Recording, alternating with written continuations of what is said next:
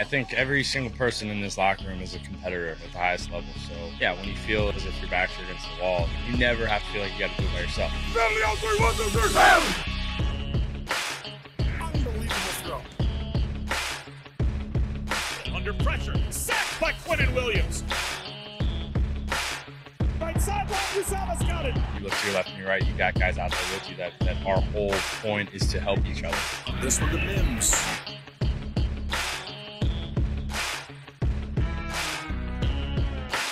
Corey Davis climbing the ladder. To be able to go out and, and lead these guys, just to know how hard these guys work and how important it is to them, and then you get that chance to, to lead them.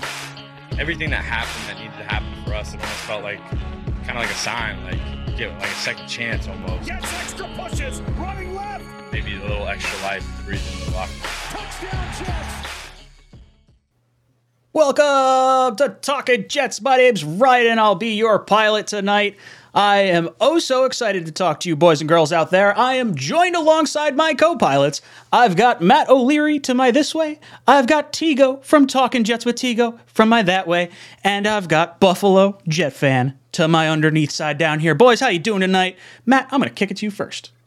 I'm doing great. I'm excited to uh, talk some Jets football with you guys. Excited to have Tego and Buffalo with us. I do miss Green Bean, so I'm rocking him on the shirt. I don't know if you can see it, but he's here I in love spirit. It. I love it. I should add another nameplate next to your name that says Matt and Green Bean. Yeah, there you go. Just on the one side. It. Green Bean, for you guys that are wondering, is traveling. We have put him on a mission. He is traveling to the Senior Bowl. He's going to get us all the juicy inside info. Nice. So we're going to be uh, having a, a good old time with Green Bean coming up here in the next week or so. Tego, how you doing tonight? I'm doing great. Um, honestly, I, I, I'm just really excited about this offseason because there's always something new to talk about. And like for the first time in a long time, it's not who we're going to take in the first is the first pick, you know, or the top three or whatever. So I'm, I'm excited. What about you, Buffalo? How you doing tonight? I'm feeling good too, man. I, I think that this upcoming season, we're probably going to have like the most competent quarterback play I'm hoping we've had in a long time, no matter who we want to fight over. Probably going to be a big upgrade. I'm looking forward to disagreeing with my guy Tego shortly and hanging out with you guys. I love it. I love it. Boys and girls, if you're just hopping in and you like what we're doing here, make sure you hit that like button. For every twenty-five likes we get on this video, we're going to pick a t-shirt qualifier. It's going to win a t-shirt at the end of this stream. And if you're watching after the fact, all you got to do is drop a comment down below this video and get entered into next week's t-shirt giveaway.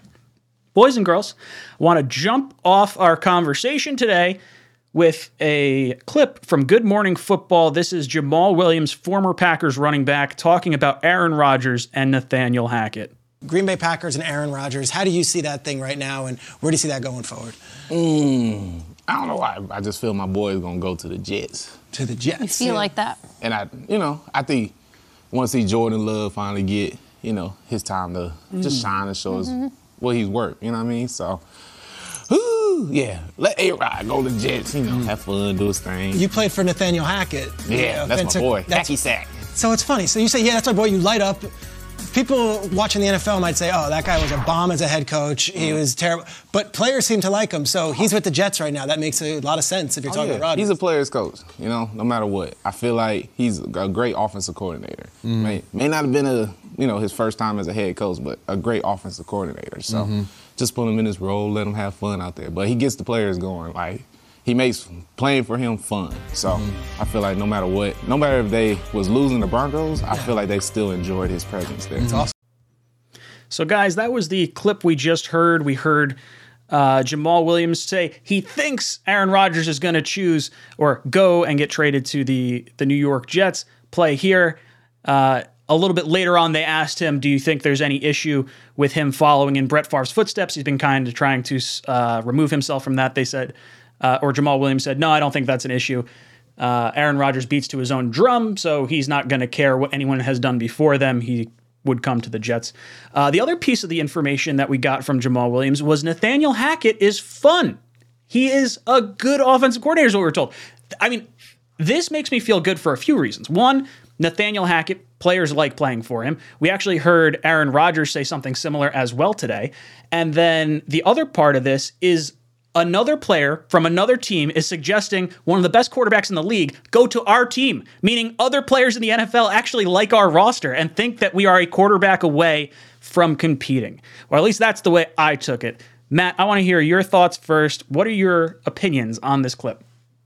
Well, first of all, he was making me a little dizzy spinning in that chair, man. I was like watching him in that chair. He's moving around. Yeah, look at like Tico's. He's doing his best uh, Jamaal Williams impression. No, uh, obviously he's played with uh, Rodgers earlier in his career, and they were close. So uh, who knows? Maybe he's in his ear a little bit, telling him that he likes the New York Jets. I'm going to take it the same way you did, Ryan, where uh, people around the league see the talent on this roster and see what they're missing, which is obviously a quarterback. And, you know, it, it It seems to make a lot of sense. They are uh, a team that's going to be willing to pay big money to a quarterback. Their owner is uh, someone who likes to make a big splash. Things are kind of, you know, lining up for this to take place, I think, anyway. What about you, Tigo? How are you feeling about the thoughts that Jamaal Williams gave to us? I think it's it's Jamaal Williams is is just like the biggest thing, because he's been doing his press like tour for whatever reason, and I've watched every single one of his interviews because he's just a fun guy. Like, he just comes off like a cool dude, and like I love the Naruto headband, and he's just hanging out, right? Like, that's what he's always talking about. But I think he just did what everybody else did, which is just connect the dots. He really likes Nathaniel Hackett. He, he, he we all know that. He's one year removed from winning two M V Ps with Nathaniel Hackett. Nathaniel Hackett's now on the Jets. Woody Johnson has come out and said, hey, we need to get a veteran quarterback. Everyone knows that the Jets are in the market for it. Like, it's he's just connecting the dots and saying, like, the Jets are the best spot for Aaron Rodgers to go chase a ring. The Jets probably want Aaron Rodgers. It's probably going to happen. So I'm not going to take too much of that into, like, oh, my gosh, he's got some inside track. But if if players who are on the league, just like you said, are saying it and they're thinking it, there has to be – where there's smoke, there's fire, right? There's got to be some kind of smoke. Yeah, absolutely. Buffalo Jet fan, I want to hear your opinions. Do you think that this is valid? Do you think Nathaniel Hackett is is fun and people enjoy him? Do you think that, you know, there's all this uh, mystique? A lot of Jet fans are upset with Nathaniel Hackett. Don't know what's going to happen with Rodgers. We don't want to get our hopes up. How are you feeling, Buffalo? Well, I will take every morsel, every crumb that leads Aaron Rodgers to the Jets. I will. I have no standard. Nothing is beneath me. If I see a cloud that looks like it's in the shape of a number twelve, I'm all over it, man. And you know what? It, when you were saying that, I thought to myself, I'm like, that sounds like a great Hard Knocks season. Nathaniel yep. Hackett out there doing dizzy bat, drinking beer, whatever. Aaron Rodgers and Robert Saleh having conversations. Yeah, man, uh, uh, it gets me excited. Um, I think it, people like playing with Aaron Rodgers. You know why? Mostly because they like winning, and he's done a lot of that. And they like having a twenty-first century offense. And if you're a receiver, you like putting up big numbers. If you're a running back, you like not facing a stacked box. So, you know, I think there's been a there's been a narrative with Aaron. Uh, look, what I want him. He's not marrying my sister. Okay, he's not. It doesn't have my favorite personality.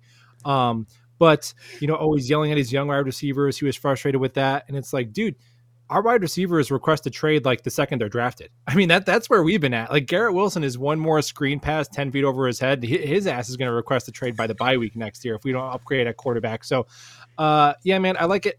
Jamaal Williams likes Aaron Rodgers. Nate Hackett seems like a fun dude. Uh, let's bring him to the Jets. Let's have some fun. Let's win some games. Let's do it, man. I'm down. I love it. All right, I want to get into a, like, completely different take on this. This one comes from Ryan Clark. This was on, I believe it was the, the Greeny show or whatever. So let's listen to that. We'll come back on the other side. Nathaniel Hackett is actually terrible at coaching. He's terrible at managing an offense. He's terrible at decision making. But now let's bring him to the Jets, because is it about any quarterbacks that he's connected to? And then Robert Saleh, well, everybody in this league's connected. At least lie better. You know why you went out and got him. You didn't go get him because he just performed this phenomenal deed in Denver. He actually showed you that he can't command a locker room. He can't hold it in all, all he can't hold it all together himself. And now we're going to ask that guy to be the offensive coordinator in New York, which is the worst place to be anything and not be good at it, just because he might get Aaron Rodgers, understanding what it's going to take to get Aaron Rodgers to be the quarterback of your team, and watching Aaron Rodgers play last year without Devontae Adams and thinking that that's going to be the guy that's going to come be the savior of this team that hasn't been to the Super Bowl and I don't know how dang long. We're doing too much, Greeny. You're hoping too much. So as your friend, see, sometimes you got to have people around you that are not yes men, Greeny. Mm-hmm. And I know you very successful, super rich types have people around you that are going to say yes to you because you play for every meal. Well, I can pay for my own dang meal, Greeny. So I'm going to tell you, y'all don't want Aaron Rodgers. Y'all don't need Aaron Rodgers. And if you ain't got Nathaniel Hackett so you could get Aaron Rodgers, that's a stupid hire. This is not the way to go. Go get the best quarterback you can possibly get for your team, and you want him to have the best offensive coordinator. So if you're doing all of this for a quarterback that in his great career, who is absolutely phenomenal, has won one Super Bowl, been to one Super Bowl, then you're doing it the wrong way. So I'm going to let you down now before the season gets here, and I got to see you sad every Monday morning. So that was Ryan Clark. Very different take than one... Uh, Jamaal Williams, very adamant for a guy who had never played for Nathaniel Hackett. Seems like he knows a whole lot about him. I would argue, you know, he mentioned, oh, Devontae Adams, you think that's the, you know, he's not with the Packers. You, you think you're, you're going to save your franchise with Aaron Rodgers playing like he did last year. Let's just play a little bit of a game here. Aaron Rodgers has himself a rough season last year. Hey, Buffalo, want to guess who was not in Green Bay last year? A coach that is here in New York last year. Who wasn't in Green Bay? Nathaniel Hackett? Nathaniel Hackett. Tego, I got a question for you. Did Seattle do better or worse when Russell Wilson left? They, they, they got better, significantly better. So, so Russell Wilson goes to Denver and Seattle gets better. Nathaniel Hackett leaves Green Bay. Green Bay's offense gets worse, but somehow Nathaniel Hackett's a bad coach? Yeah, go kick rocks, Ryan Clark. I'm so done with this. Matt, am I talking out my ass, or is this like, am I piecing puzzle pieces together the correct way? No, you're uh, you're putting things together over there, my man, as as per usual. I, I, I talked about uh, Jamaal making me dizzy. Why was Ryan Clark breathing so heavy? What was the deal with that? He was a little too out of breath for me there. What's going on? Uh, no, usually I usually I like him, but maybe he's still salty that Aaron beat him in the Super Bowl back in twenty ten. That's what I'm thinking. Yeah, I think that's uh, there's something to that. Tego, what about you? How you feeling about this? Uh, Comments from uh, Ryan Clark. Ryan Clark took the easy lol Jets take, right? He just went, oh, it's the Jets, so whatever they're doing is bad, right? Because he very clearly hasn't looked up Nathaniel Hackett's career and what he's accomplished outside of Denver once. Because if we look at the numbers of it, Nathaniel Hackett was in charge of the red zone in Green Bay. So even though he wasn't calling plays, he was in charge of the red zone. What happened to Green Bay's red zone efficiency the moment Nathaniel Hackett left? It plummeted. They were league average. Now they are the bottom of the league. Guess who else was at the bottom of the league? The other LaFleur brother with the New York Jets. So you know that you're going to get better in the red zone. And then the biggest thing for me is, how are you going to say that he's a bad offensive coordinator when he was able to manufacture a top five offense in Jacksonville with a joke at quarterback, which was Blake Bortles, we all knew that, off of the back of an insanely good rushing attack? Like, it was a top five offense, and they had no weapons at wide receiver. They didn't have an N F L caliber quarterback, and everyone looked at Blake Bortles like he was the savior in Jacksonville. It's just, dude, like, do one quick Google on Nathaniel Hackett before you go on live T V and start spewing some stuff. Just, just quick, dude, on your phone. Just Nathaniel Hackett. Oh, he was in Jacksonville all those years? It's just, it's, it was just dumb. Buffalo, talk to me. How you feeling? Yeah, I think for me, he well, he spoke about Nathaniel Hackett like commanding a locker room and doing things that I, that he's not going to be asked to do. I don't know if Ryan Clark doesn't know that Nathaniel Hackett's not the head coach of the Jets, but to me, the Nathaniel Hackett slander. Okay, I don't know if Nathaniel Hackett is a great O C. I wasn't doing cartwheels because we went from M L F to Nathaniel Hackett. At the end of the day, our offense didn't score a touchdown in thirteen straight quarters. You lose your job. It happens. But to me, the Aaron Rodgers uh, only winning one Super Bowl is a really interesting critique, because it's like, who else on the market has a better resume? So Tom Brady, Tom Brady's the only answer. It's the only active quarterback now that Big Ben is gone who's won multiple Super Bowls. Derek Carr and Lamar Jackson, who we've talked about a bunch, both of whom I like, have one combined playoff win between them. Aaron Rodgers has as many Super Bowls as they have playoff wins. So I think we, that's been a frustrating talking point of this whole quarterback situation is there's obvious flaws and downsides to every single option you can point out, but you got to give me the other side. You want to say, if you would have went on there and if you would have said, don't pay two first for Aaron Rodgers, you can get Derek Carr for a mid-round pick. Derek Carr is younger. He can be here four or five years. Like, I would probably still disagree with him, but th- we could go back and forth. There's there's a conversation to be had there, but Ryan Clark uh, was too lazy Uh, to actually have it, which is disappointing because I really like Ryan Clark and he went full Stephen A. Smith there. I don't know what that what that was. That was disappointing from Clark. I like him. That was well put, Buffalo and Tego. The, the two of you guys hit that right on the head. I, I usually do like Ryan Clark, and it felt very lazy, very lazy yeah. take from Ryan Clark there. Uh, now, I want to pivot a little bit, talking about a really good take on Nathaniel Hackett and a really bad take on Nathaniel Hackett. And let's talk about Nathaniel Hackett and the thought of him leading Aaron Rodgers to New York. Aaron Rodgers was asked this on the Pat McAfee show, and here was uh, what he said.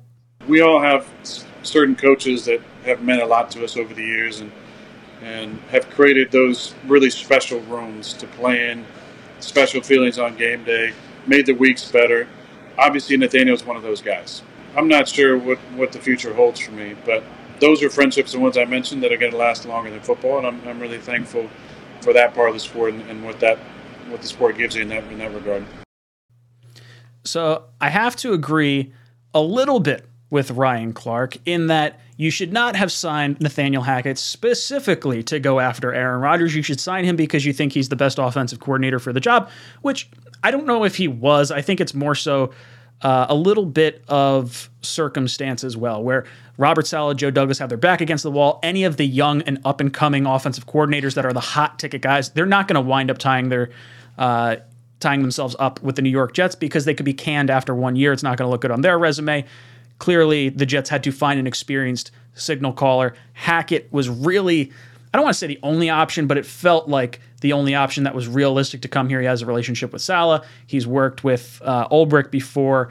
There's uh, obviously the, the little bit of hope that you could get an Aaron Rodgers as well, but I think with him having a top rushing attack in Jacksonville, you can at least say Hackett was brought in to at least coach the, the people that we have in the building here. Matt, what were your thoughts of Aaron Rodgers' comments about not following a, you know, a particular coach to a to a new destination?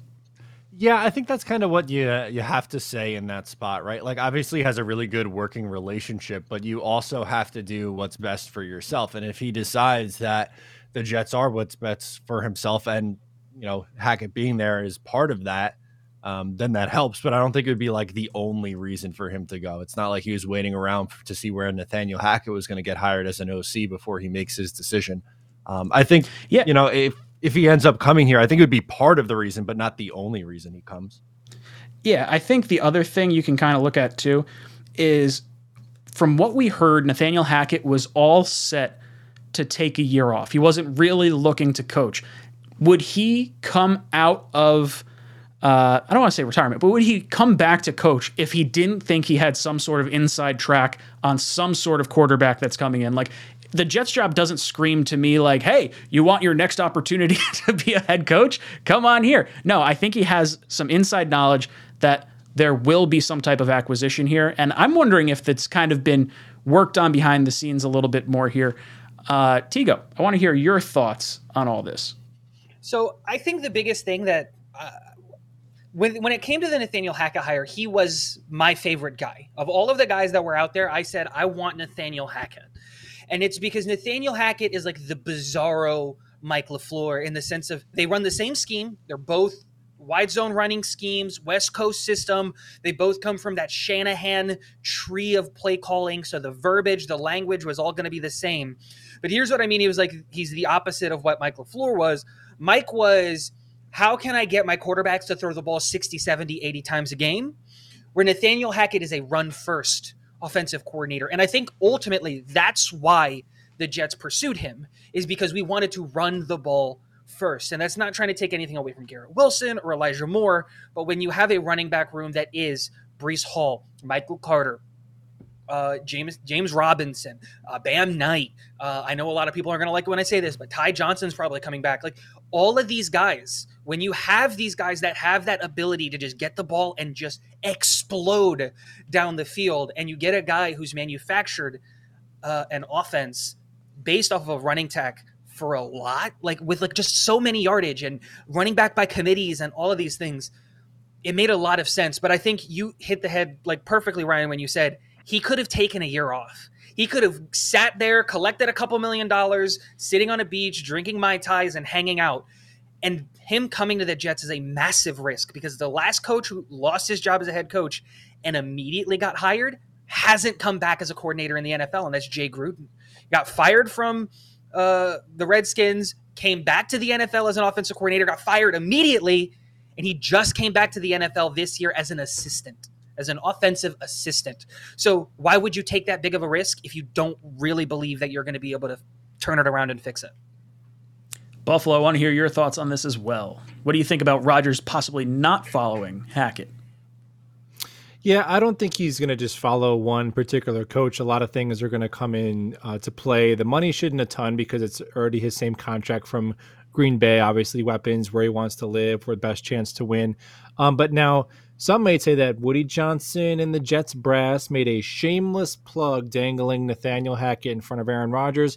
And I would say I agree and I'm fully here for it. I absolutely. If that, because with Hackett, look, I think with the Jets offensive coordinator search, I had a feeling we were going to get a guy within that same tier, like a Bevel, Greg Olson, Nathaniel Hackett. I think you could throw into that same bunch uh, guys who have experience, some good experience, some bad experience.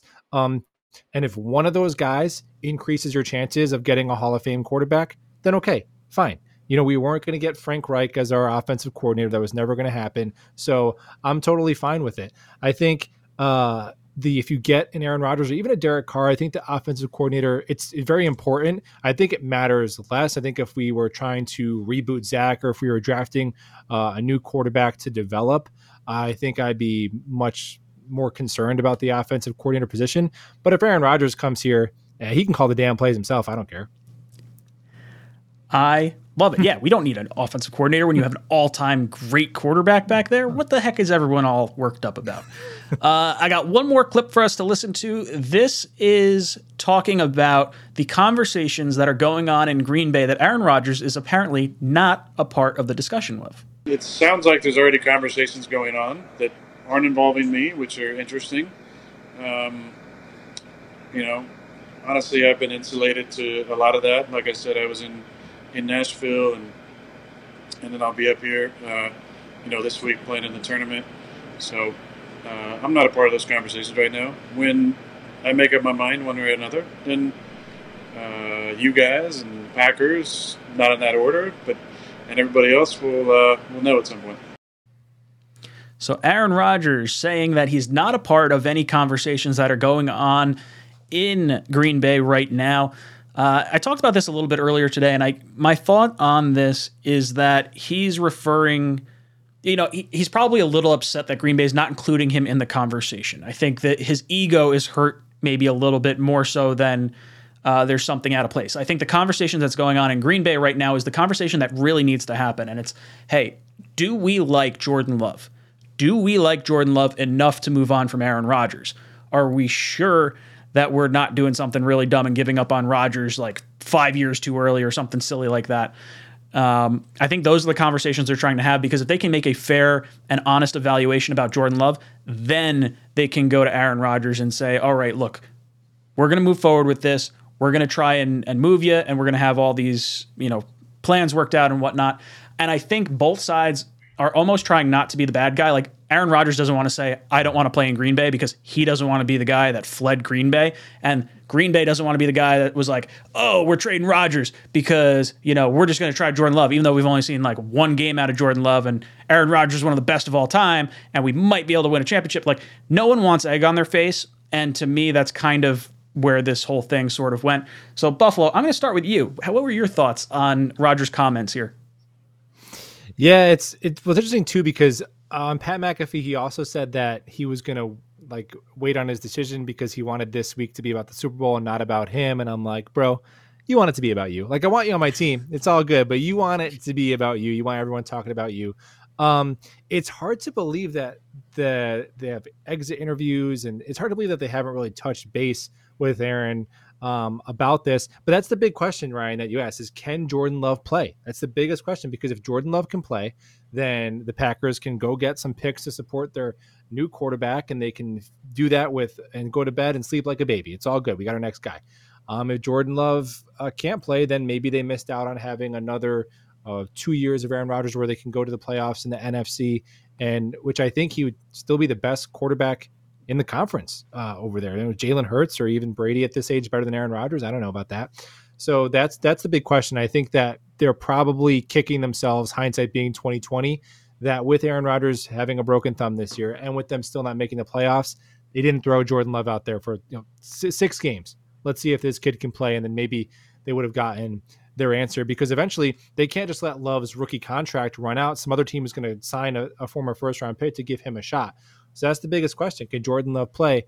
Uh, I have no idea. Uh, it's going to be really, really interesting. I think, like you said, neither one wants to be the bad guy. They want it to be kind of a clean breakup if it does end up going that way. Um, so I think if he is traded, though, I think it's going to be the Jets. Whether he plays with the Packers, he's going to play. He's not leaving one hundred million dollars on the table. If he does, if he is traded, I have a feeling it's here.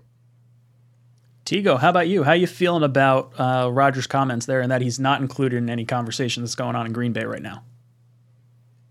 I think he's lying, like just straight up, because like the rumor, the rumor already came yeah. out that they have told that the that Green Bay wants to move on from Aaron Rodgers. Right. And for all of the things that Aaron Rodgers does really, really well, the the one thing that we all know, and Buffalo alluded to it, is that this guy has a massive ego. Right. And that's fine. And we mm. all know that that massive ego is attached to a cannon of an arm. That's accurate. Right. And I'd love to have him on my football team. This isn't me trying to, but you can totally see that. I think he's trying to use the Pat McAfee show and these comments as leverage, as, hey, you're not going to just trade me wherever I want, because that retirement card is a real thing. Because if you trade me to Washington, you know what? I'm going to retire, and they're not going to want to do anything. And that's just, just that's it. You have so I'm going to decide where I'm going to go, even though I don't have a no trade clause. You're not going to just do whatever you want. And it's his attempt to try to say, you know what? I'm going to take reins of this situation. It's my career. You guys are the ones that messed up by drafting Jordan Love and trying to push me out and doing all these things. I'm not going to let you control the narrative, and I'm not going to let you just send me wherever you want. I'm going to control where I go. I'm going to go ring chase where I think it's the best situation. And that was his attempt of trying to do that, while also, like you said, Ryan, being the nice guy. Yeah, it's interesting to to kind of hear that that take on things, because I definitely think he wants to leverage that for sure. I think him being on the Pat McAfee show, it's him helping out Pat. It's him, you know, making the story all about himself, like Buffalo said. And it's like, oh, I, d- I don't want to make it about me. Oh, yeah. You'll wait a few weeks when all the news is dead. It'll be all about Aaron Rodgers. It'll be everything everyone's talking about. And even though you say you don't want it to be about you right now, it's all we're talking about anyway. I don't know. This is... This is going to be really interesting to see where it all shakes out. Now, Green Bay said they weren't going to trade him to an N F C team, uh, or at least that's the what we've kind of heard. Tego, is there someone in the A F C you think contends with the Jets either better or or could provide a more lucrative trade offer? I know Buffalo said he felt like the Jets were probably going to be the option when uh, if Rodgers is traded. Wh- how do you fall on this, Tego? Who's the biggest threat? I like, ironically, like what, probably the Raiders, right? Like, cause I, even though that seems like Tom Brady's going there, like a hundred percent, like in the A F C, there's this weird thing where the, the teams that need quarterbacks are in position to draft quarterbacks. So are you going to send the seventh overall pick for Aaron Rodgers at the end of his career when you can use the seventh pick on a quarterback that might be there? Uh, same thing goes with like the Colts. The Colts are at four. Are you going to go out and trade or sign a big free agent when I just, I don't know. It's one of those things where there's a lot of uh, these teams that in the A F C that could be in, like Houston, but Houston's picking two. Why would they trade for Rodgers? Set up the next fifteen years of your franchise instead of the next two or three. And so I only real threat I look at is the Raiders, and I don't really think that they're going to be in the mix for a guy like Rodgers. I just don't think that's a realistic. If it's an A F C team that he's going to, I think it has to be the Jets. I think if he has his way, I think it'll be the Jets. The the team I'm concerned with, I think, is Tennessee, because that's where Matt LaFleur is from initially. It sounds like they're probably going to move on from Ryan Tannehill. You got a last few years of Derrick Henry there. Rodgers does have property in Nashville. I think there's, you know, some some fear maybe there. Matt, what are your thoughts on all of this? What do you think about uh, Rodgers maybe not having a say in some of these conversations here? Yeah, I was thinking you took it out of my mouth. I was going to say Tennessee or uh, Vegas for the two other mm. teams in the A F C that I think could potentially be in play. And it does seem a little bit bizarre if that's the case, right? Like if we're going to take his word at face value uh, that he really hasn't been involved in the in the situation. I would imagine that you would think it'd be open communication. And if they were looking to trade him, you got to make sure it's a place that he wants to go. Obviously, you need some sort of leverage so you can get something in return and not get absolutely fleeced. But maybe they shouldn't call Joe Douglas if that's the case. But uh, moral of the story is uh, I find it a little bit bizarre that there seems to be a disconnect right now between Rodgers and the Packers. But this is the drama I feel like we see every offseason with them, whether it was back with Favre or the last couple of years with Rodgers. It's going to play out for a couple more weeks, and hopefully we have an answer a couple of weeks after the Super Bowl. Matt, you said a really interesting word. You said leverage in there. And I think you're spot on um, with the, like, what is he trying to do? He wants to be able to to pick where he wants to go. He didn't get a no trade clause. So in his mind, the retirement card is his no trade clause, as Tego alluded to, like, hey, I'm just going to retire if you're going to send me to Washington.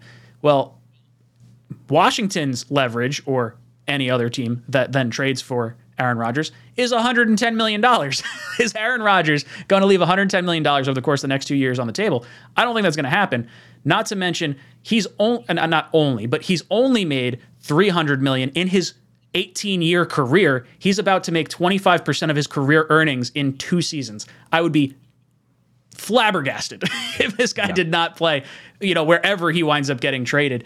Uh, Buffalo, I want to flip it back to you. Do you think Rodgers is going to have a say in where he gets traded, or do you think that money is going to be the the forcing, like the, the factor that forces him to kind of continue going regardless?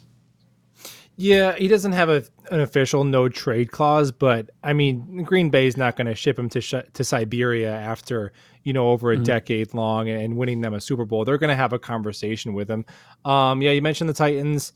Uh, Vegas is a popular destination, but they're they're broke. They're stripping their team for parts. Yeah. They couldn't even afford to fire their coach. I don't know how they, because with Aaron, this is where it actually matters to have like a rich owner, even with the salary cap, because there's a bunch of money that isn't cap money that Woody Johnson would have to fork over Um, to pay Aaron right away. Does Vegas have that kind of money? I don't know. I, it's gotten to the point now where I think it, like if Aaron Rodgers stays in Green Bay, that's fine. But if he is traded and it's not to the Jets and it's not for crazy value, I think I'm going to be kind of ticked off. I don't know. Am I crazy? Am I getting my hopes up too high? I don't think so. I think you're you have just the right amount of hopes for with everything we've seen from Joe Douglas and how he formulates trades and everything. I think you're you're spot on there. Um, all right, let's jump into a few of our super chats that have come in. Carlos drops in with a twenty-one month member super chat. Thank you, Carlos. Uh, says Rodgers is not realistic. It's Carr. The sleeper is Minshew. Cheap and will be able to keep all draft capital. I feel he's going to do really well. Carlos, hey, I could not disagree with you more. At all. I my gut feeling, as much as I really want Carr, I hope the Jets are in line, like first in line for Carr. The minute he gets released or if there's trade conversations, whatever, the Jets need to be having these conversations with the Raiders. My gut feeling is that Rodgers is plan A, as we all believe. I think Jimmy G is plan B. And the thing that makes me sick to my stomach, you know what plan C is? Ryan Tannehill. And I really don't love that. Matt, I want to hear your thoughts on Carlos A's uh, comment right here. Rodgers, not realistic. Carr and Minshew seem like uh, better options. Why is it not realistic is what I want to know. Like, what uh, what has Carlos seen over the last month of these conversations and rumors where it's like, oh, there's, there's no way that this is going to happen? With Woody Johnson coming out and saying that he wants to spend money, with the Jets using, I don't know, what is it, seven picks in the top forty in the last two years. If there was ever a time for them to be able to afford to trade something to get in a high-priced guy, it's now. And his cap hit isn't even really that bad for next year. It's fifteen million dollars. Um, I don't get this one. I'm not anti-Carr. I like Derek Carr a lot. Um, but for, I mean, Minshew at this point, like if Gardner, if it's Gardner, Minshew, Mike White, and Zach Wilson, then Joe Douglas and Robert Saleh might as well just start packing their bags now, because they'll go seven and ten again and all get fired. Completely agree. Tego, your yes. thoughts on Carlos A's comment here? Rodgers not realistic, and Carr and Minshew would be better options. No, Matt said everything that needed to be said. What did you see? What report? What insider like that that that makes you believe that it's not realistic? You know, what in what in Green Bay's history makes you think that they're going to stick with the aging veteran over the young guy that they drafted in the first round? They've done this before, right? Like, this happened to Rodgers. Rodgers was Jordan Love at, at some point in time in his in his career. Like, it it just feels like that relationship is fractured. And whether Rodgers is a Jet or not a Jet, which, and I agree with what you said, Ryan, I think it makes mm-hmm. the most sense for everybody, is that Rodgers is a Jet. Even if he's not, he's not in Green Bay next year. So that still makes it incredibly realistic. And while I'm more optimistic that I think Derek Carr is legitimately in the running for the New York Jets quarterback spot, and I don't think we wait on Rodgers super long, because I don't think we're going to give up the opportunity on passing on Carr. And I don't think Jimmy's on the list at all. Brock Purdy ruined Jimmy for me. If you're telling me the last pick in the draft can run that San Francisco offense all the way to the Super Bowl, Uh, I'm, I believe it's more Kyle Shanahan than Jimmy G. He scares the crap out of me. Buffalo, how about you? How you feeling about uh, Carlos's comment here? Uh, I think maybe if he just worded it like Carr is more realistic, maybe, uh, because uh, the Raiders have made it clear that he's not going to be a Raider. So I think Carr is more realistic because he's certainly available. But I think Aaron Rodgers, if it, if it's not realistic, it's been like the biggest smokescreen job of every single reporter, even Bill Simmons going as far to say is like, it's been done. It's a handshake agreement and they're waiting for the word to be official. But I think, you know, we've seen a lot like, oh, Ty- Jordan, um, J D would never trade for Tyreek Hill, right? That wouldn't be realistic. We weren't taking a corner at four. You wouldn't trade up for a running back. Uh, Matt Stafford wouldn't be traded. Russell Wilson wouldn't be traded. Uh, Deshaun Watson wouldn't be traded. Peyton Manning wouldn't switch teams. Brett Favre. Like, I think, you know, Sean Payton's not going to go.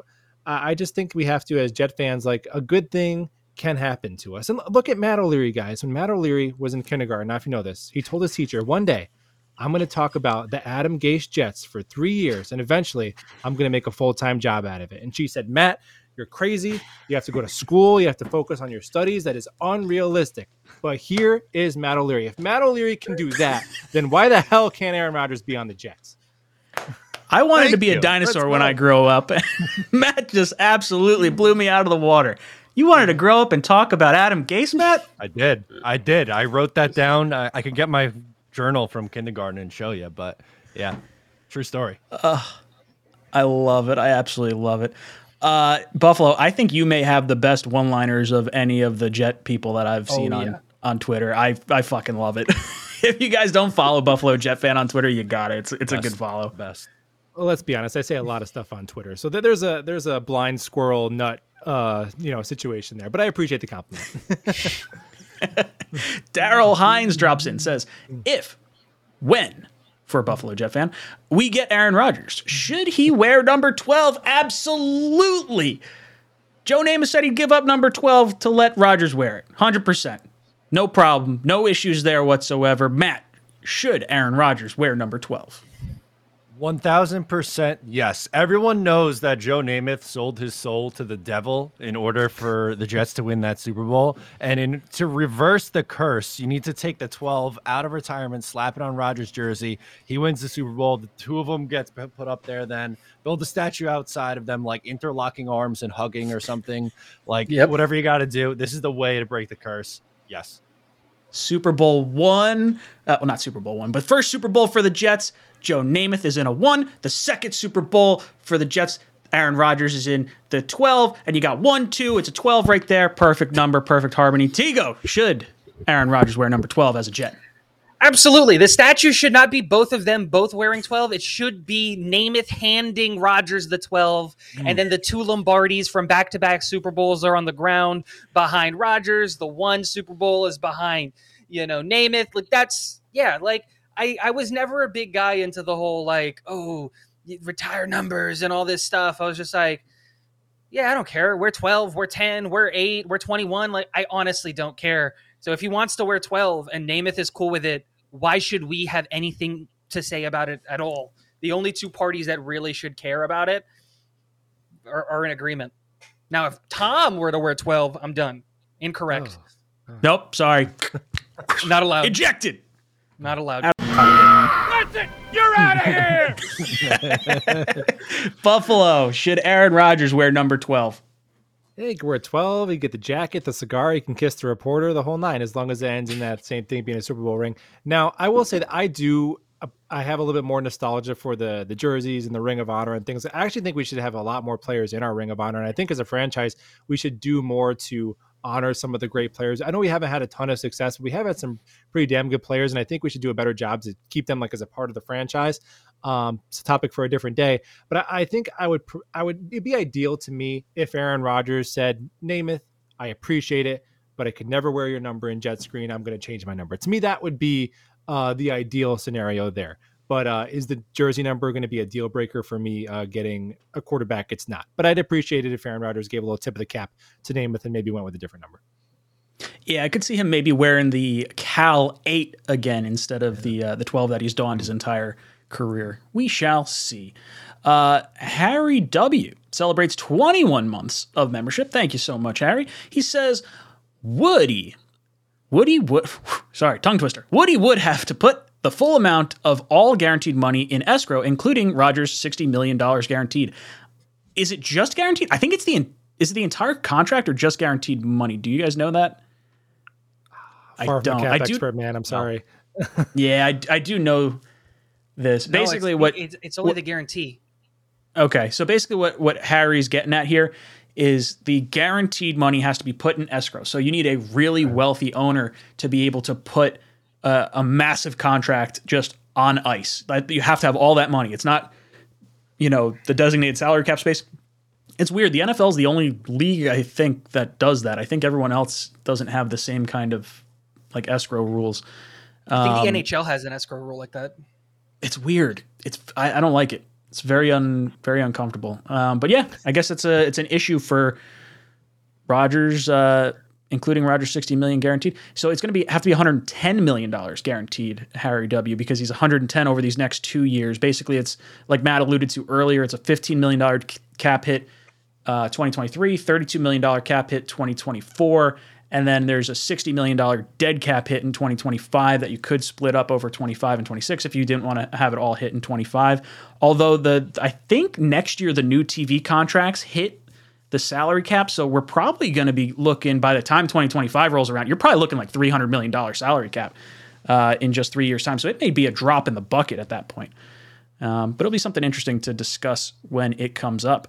Uh, the N Y Bully comes in and says, everyone complaining about Aaron Rodgers' contract are the same people that buy off-brand cereal. LOL, Rodgers is coming to the Big Apple. All right, so I want to go around the panel, and I want to ask your guys, what is your favorite off-brand item from a store? If you had to say, like, okay, I'm, I'm okay going with, you know, dollar store, uh, whatever, or or... you know, I don't know. I don't even remember. Good and Fresh or whatever the Target brand is. What is your go-to store brand item? Uh, Buffalo, I'll throw it to you first. It's it's funny because I didn't have the super chat on my screen. And when you said, like, are the same people, like, if you give me a million guesses, I wouldn't have guessed that we were going off-brand cereal. Um, I will say, so Cinnamon Toast Crunch is my favorite cereal. Um, but, you know, in that in this economy, when that's gotten up to seven dollars a box, I will sometimes, I'm ashamed to admit, settle for Cinny Mini Crunch. Wow. I know. Ooh. I love it. I love it. Tigo, what about you? What's your what's your store brand item? Oh, is this, this is one of those things where it's just like, I, I don't know. Like, I don't. I guess the one that's like most recently happened is like we're cereal fiends here mm-hmm. at the Tigo household, especially my wife now because she's pregnant. And so she's all up on the cereals. And so we have all of the cereals. And then there was one time where she really wanted Frosted Flakes, but we didn't have any. And for some reason, instead, like the Walmart that we were going to didn't have them for whatever reason because it was the closest place that was open at eleven. And so we were like, I guess we'll just get the great value Frosted Flakes. And it's like weird little like polar bear things. And I was just like, well, I guess this works. What about you, Matt? What is your store brand thing? Um, I think a, a most recent example. So usually, like for the uh, the K cups in the for the Keurig, I'll go with like mm-hmm. the donut shop or like the Dunkin' Donuts brand ones. But mm-hmm. uh, I got the Kirkland brand, a big box mm. from uh, Costco. It was actually pretty good. So uh, no hate to Costco; they are goats. I should use the Kirkland brand Co- diapers because we used those for a little bit, and they're great because they're made by Huggies. I've go. heard great things about the Kirkland diapers. The same. Th- so Kirkland used to make. Uh, used to sell golf balls that were the identical ball to the Pro V one. For you guys that are golfers out there, the Pro V one is like the premier ball for golf. And I guess Kirkland was getting the ball from the same factory over in China or the Philippines or wherever they're they're, they're made. And Pro V one and Titleist got pissed off at him, and they're like, "Oh, what the heck? You can't be advertising that. You you got a you know twenty-four dollars dozen of balls versus like a fifty dollars dozen of balls." Um, So Kirkland's a good one. I like anything from Trader Joe's is is pretty good as far as that goes. For me, I really, I, I don't know, I guess it's Trader Brand, Trader, no, I guess it's Trader Joe's brand. They have a jalapeno sauce that is absolutely awesome. I'll throw that on like any kind of little thing that I would use a dip on. It's almost like a dressing, but it's, it's you wouldn't use it as a dressing. I wouldn't want to put it on a salad, but like cold cuts, cheese, topping on a burger. You could throw that thing on anything. Absolutely love it. Trader Joe's. Incredible. Uh, let's see. We got Sneakers to Boots dropping in. Sneakers to Boots says, Jets better make the first quarterback domino fall. Yeah, I hope it's us that has the uh, the first domino that falls because it's got to be Aaron Rodgers. Has to be. If Woody Johnson is going to spend any amount of money to right the ship, he's got to be able to uh, not get beat out by someone else for a quarterback. Buffalo, you think the Jets make the first move for a quarterback this offseason? I do. I hope so. And I even if even if it is Derek Carr, I'm going to assume they did their homework on Rodgers. I'm not going to split the family up on Carr versus Rodgers. If you want, if you're shopping in that aisle, I'm dude. We got people in, on Jets Twitter saying, you know, Gardner Minshew and then draft Stetson Bennett behind him. Okay, so if you if you've seen the lights and you're Jesus. you're you in your uh, you know Carr Rodgers, those are the you know I would prefer Rodgers, but um. I would be stoked if Derek Carr was a Jet too. So I, I hope either one, because that means they kind of got their, their first choice, I'm guessing. So yeah, I, I would hope they make the first domino fall. Tego, Jet's going to be the first one to sign a quarterback? Oh yeah. The Joe Douglas, for all of the things that we can say about him, one thing that nobody in their right mind can say about him is that he is that he's stupid, and he is not, right? right. He is not going to sit around and wait for the possibility of Aaron Rodgers and let Derek Carr walk away and Tannehill walk away and Jimmy G walk away and insert any other dominoes at Q B that may fall. He knows that his team is a quarterback away. He knows that there's that pseudo fake kind of real playoff mandate for the team. I think in two weeks time, we're going to know who's going to be under center for the New York Jets next year. Whether it's Derek Carr, whether it's Aaron Rodgers, whatever it is, we're going to know in two weeks' time because I don't think we're going to let, I don't think any team is going to let Derek Carr sit on the market for more than a day. So if February fifteenth comes, boom, he's going to be a New York Jet. And if not, the trade for Aaron Rodgers is going to be made with a post-June first designation. Hmm. Ooh, Matt, Jets first ones to uh, sign a quarterback? Yes. They get they're the aggressive ones. They do it. I hope Tego is not correct with it being two weeks because two weeks from today is Valentine's Day. And I don't know about you guys, but I think it's gonna be tough to get a video off on that Tuesday evening. So uh, yeah, maybe maybe the fifteenth or the thirteenth. Can we wiggle that in there? So I have no problem with it dropping on Valentine's Day because Beck and I do things on non-Valentine's Day because it sucks trying to get a, a restaurant reservation. I, we we try to do the Same. weekend before or the weekend after. Weekend after is better because everyone has done stuff the week before. But uh, good stuff, Buffalo. I'm hoping the Jets are the first ones to make a move because I know what happens uh, in our Jets fanhood. Generally, it's we're not going to make the first move. Someone else is going to sign Derek Carr. We're going to say, oh, shit, we got to make a move. Throw all the ones. Five ones. We're sending them all to Green Bay. We got to get Aaron Rodgers. That's going to be the panic move. Like, Carr gets signed. Jimmy Garoppolo gets signed. Rodgers is like, oh, I guess I'm coming back now. That's the panic move. I don't want that to happen. Jets yeah, got to well, get their guy. If Carr falls early, then the price for Rodgers goes up, right? You got to think. Absolutely. You sign Rodgers first, I think you get that, like you said, you get that little bit of a discount by not having to have your back against the wall. Carr, if he waits, you know, his value is going to get higher and higher too. So it's probably in his benefit to not sign right away. Um, but we shall see. Good stuff there. Uh, sneakers to boots. Uh, Justin Crazy dropping in with a big-time super chat. You're going to jump the line. Blitz Crew, uh, Left Coast Jets, and A P. I'll get right back to your super chats in just a second. Justin Crazy says, what are your guys' thoughts about LaFleur getting a job with the Rams? I think it tells me that Mike LaFleur was the scapegoat. I think there had to be a change because of how poorly Zach Wilson has done, and it's far cheaper to move on from Matt, uh, from Mike LaFleur than it is to move on from Zach Wilson. And they just had to reclaim something. And I think you saw how valuable LaFleur was because he went right over to the Rams. And, you know, I understand the Rams are not going to be most likely not winning anything next year, but I think he's a really good offensive coordinator. We had wide receivers running wide open all the time. He just needs a veteran quarterback to be able to operate his offense because of all the intricacies and complexities that it involves, I think. Um, so yeah, I think uh, I think LaFleur was scapegoated, even if you don't agree with like all his calls there. Uh, Tego, I want to get your thoughts on this first. Yeah, I was one of the very few people that kind of believed the the the story that was sold to all of us, which was like, yeah, I think it was just a mutual parting. Um, I don't remember who said it. It was someone on the panel said it in their thing where like LaFleur almost, I think it was you, Buffalo, that said it in one of your videos where it's like, it almost felt like LaFleur was bummed and burdened with the fact that he had to to like groom and develop a young quarterback kind of a thing.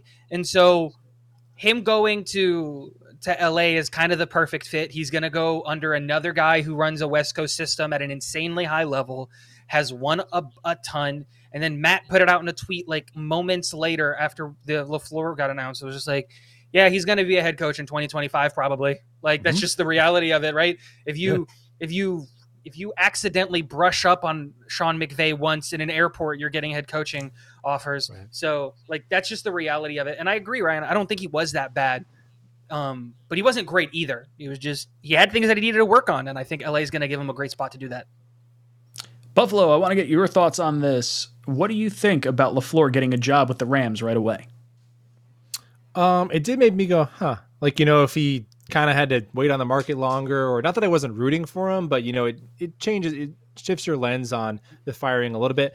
To be honest, uh, you're not going to find me waxing poetic about Mike LaFleur's offensive genius. I mean, we, we did go the last thirteen games of the season without scoring a touchdown. The last nine quarters, I don't know if you guys know this, we didn't take a snap inside the opponent's ten, and a pass didn't travel into the end zone. A target was not thrown into the end zone, like complete or incomplete, tried, Jesus. Pass didn't go to the end zone. For nine quarters. So like people have been fired for a lot less in the N F L. You know, head coach, I think it was, was it Schottenheimer or Tur- Turner got fired after fourteen and two, Mangini getting fired because, uh, you know, Favre hurt his arm. So uh, I think with LaFleur, he wasn't the, maybe the biggest problem, but I don't know if he was the solution. I was kind of apathetic towards the LaFleur to Hackett firing. To me, it was just a legit, the, uh, the sort of the public relations of, look, we had a disastrous season. Someone had to go. So in my opinion, it could be true that Mike LaFleur, A, was scapegoated, and B, maybe wasn't that good uh, at his job. And also he's not calling, he's not calling plays. Like it's a good f- spot for him, but he's O C in title, but essentially he's really the passing game coordinator again. Um, I think he was just a young guy who was given a job uh, one step higher than he was ready to do. You're going to, you're going to develop a rookie quarterback right out of a small school with no veteran backup at the time, no uh, for a defensive-minded head coach who's a rookie, uh, youngest roster in the league after the passing of Greg Knapp. Like that was a really tough job, um, but I just I don't have the I can't I don't have any evidence that tells me Mike LaFleur was a good O C or that he I don't know I just don't know about him. So we'll see. Good for him. I think he gets another job as an O C in a couple of years, but um, I don't know. I'm not crying that he's gone. Yeah, it's almost like a situation where LaFleur left Shanahan and it was like, oh, well, it was Shanahan that was doing all the work. And then it was like, okay, well, that's the same reason that Bieniemy never got an offense or got a head coaching job. It's because Andy yeah. Reid was calling the plays. And it's the same yeah. type of mindset there. Matt, I want to hear your thoughts. What did you think when you saw Mike LaFleur got hired by the Rams? I think it's a perfect spot for him. Like, honestly, he's going to go with someone who um, obviously has a connection with that same kind of style of offense, and he's one of the best at calling plays in that style of offense. Uh, pretty much anyone who is remotely close to Sean McVay gets hired as a head coach. Staley, Zach Taylor, uh, the other LaFleur. Like it, it's totally possible um, that Mike LaFleur gets a job now. And like the tweet was half tongue in cheek, but it really wouldn't shock me at all if he was a head coach two years from now, because, you know, he's a part of one of the more successful offenses in the league. Blitz Crew drops in and says, I see Lazard coming along with Rodgers. Can we get Bakhtiari under the cap too and retain our guys? Um, it would be interesting to see if the Jets tied the number thirteen pick to also acquiring Bakhtiari on a restructured contract. Because if if you think maybe he doesn't go to the Jets, or you, I, I don't know, I feel like he would follow Rodgers, and I think Green Bay is going to be forced to cut him anyway. Um, I don't know. I would think Bakhtiari has a better chance of coming to New York than Lazard. I think Lazard is coming off, I believe it's his rookie contract, if I'm not mistaken, and he has not been paid like a big contract yet. So why would he want to come here? I don't particularly want to pay top dollar for someone. Um, I do like Lazard because of the the height that he provides is different than, than some of the other wide receivers we have here. Um, but I tend to see Uh, Lazard maybe not following Rodgers, and maybe Bakhtiari and Cobb would be the two that I would expect. Matt, what are your thoughts on uh, Lazard coming here? You think you see it happening? I think it's exactly what the Jets need, a big mm-hmm.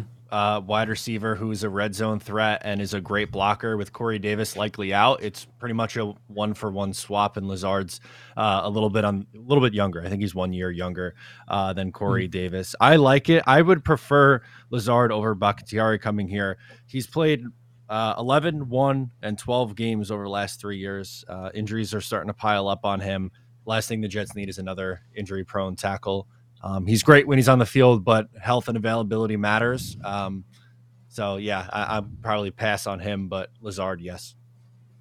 Tego, what do you think about Lazard coming to the Jets? Um, so you are kind of right, Ryan, with this whole – he's not on his rookie deal. He's actually, He was Probably actually on – he was tendered. Yeah, he was on R F A yeah. um, because uh, when he left uh, Jacksonville. Um, mm-hmm. So he is probably looking for his his payday, right? Especially because he's an older player to finally hit free agency, where like normally you would hit free agency at like twenty-four, twenty-five, or twenty-six. He's twenty-seven, going to be twenty-eight. He's probably going to want the bag from a team, but it's one of those things where some players, like some players took pay cuts to go to Tampa to ring chase. And a lot of those like guys, yeah, while they were older, some of those guys were in their twenties uh, and they were ring chasing, and they took inexpensive deals, and now they've got rings. And so you got to look at that there. I, I, I'd love, I love the idea of an Allen Lazard, but only if the like Braxton Berrios and Corey Davis are gone. So now we have a big hole and a big need for like a wide receiver four to come into the building. But if you're telling me like we're just cutting Corey Davis and we're keeping Braxton Berrios, I don't know about paying a wide receiver ten million dollars to, to bring him in. And I think if thirteen is the pick for Rodgers, which I think is what it'll ultimately end up costing, I have no problem bringing in Bakhtiari, but I'm not trading for him. At twenty-six, well, I'm twenty-six saying, or twenty-eight if, million dollars. Twenty-eight million is, like his, that? is is his cap hit. It's not what it would be if he was traded. Um, I don't. I think you would restructure his deal anyway. I don't. I don't think you would actually keep him on his current deal. But let me let me pull it up real quick. I think uh, I think they know, and you know, that they need to move on from him. They're not so going to keep it, him around. And so here's something interesting. If traded, uh, he's actually a fifteen million dollar. Uh, tackle instead, because his signing bonus was so massive That comes off the books. He's got a base salary of six point seven million dollars, and he has a roster bonus of nine point five. So sixteen million dollars maybe, somewhere in there. I mean, it's still rich. I don't want to pay him quite that much, and I think he is going to get cut. Um, I don't know. We'll see. Uh, and it, and it, it, it fix our, fixes our tackle thing. So I'm cool with Bakhtiari. I'm not anti-Bakhtiari. Yeah, my, my thought process with trading for him would be restructuring that contract as well, and then you just get the tackle for essentially your thirteen. It basically, it looks like value. They were going to move off from him, and we get him, you know, in the same swooping motion. Buffalo Jet fan, I want to hear your thoughts on Lazard or Bakhtiari coming to the Jets. Uh, Bakhtiari a couple years ago was maybe one of maybe the best left tackle, second best left tackle to Trent Williams in football. But uh, and I think I'd be willing to take a chance on a guy that talented coming off injury if it was a different position. I'm just too I'm too scarred with the offensive tackle injuries. Uh, I think if we give big money to an older injured tackle and he comes here and he's injured, we're just going to feel really stupid.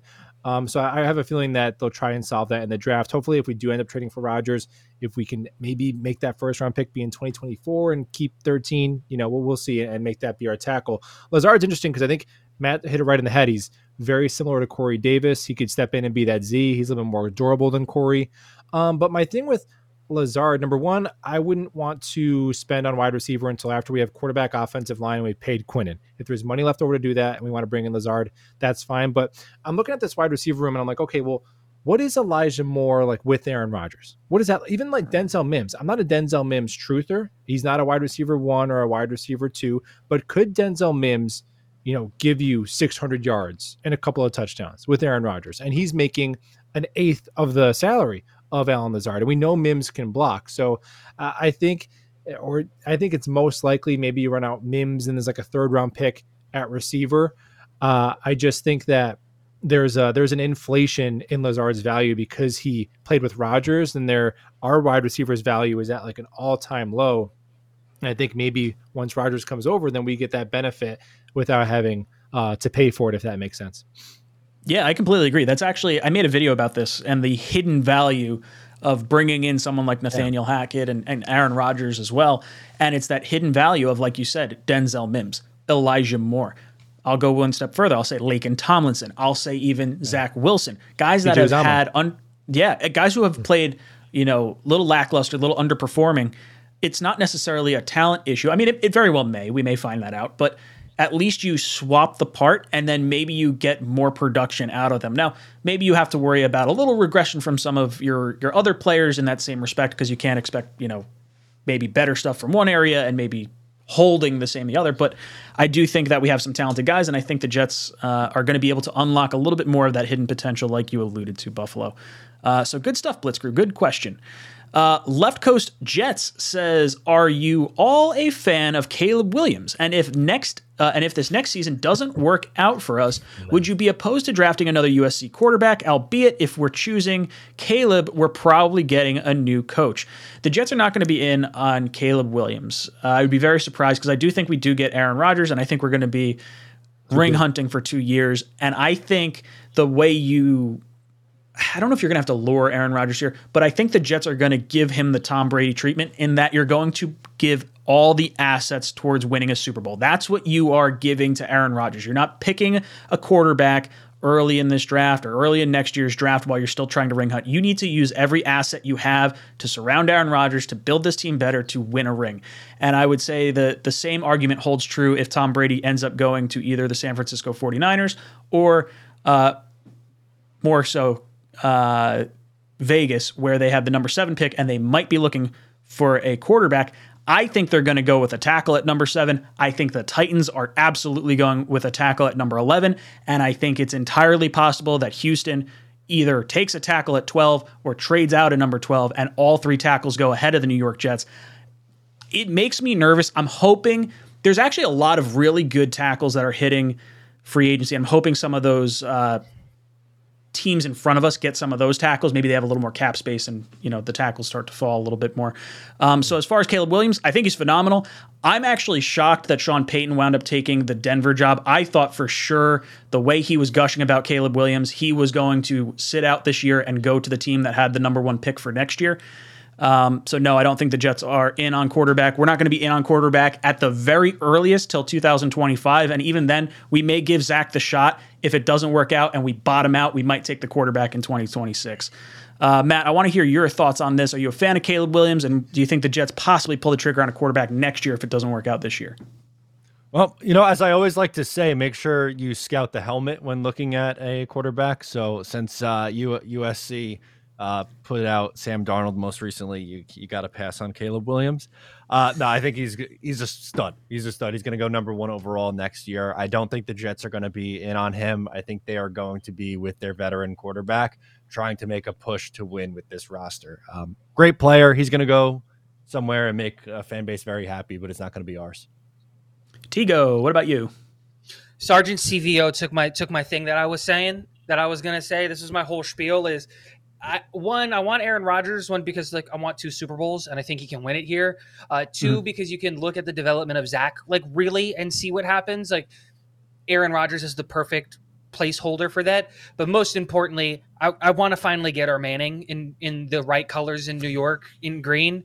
And Peyton was a was a dick and went back to school. Eli went to the wrong wrong New York team. Let's finally get our Manning. And you just you go win two Super Bowls, you ride it out, and you see what you have with Zach. And then when you find out that it probably isn't it with Zach Wilson, you give a San Francisco forty-niners type package. You still have one of the best teams in football because Joe Douglas is a monster in the draft. And you just go get Arch Manning and boom, dynasty the next ten years. We turn into like, just give it to me. I'm just willing that into existence. And so, yeah.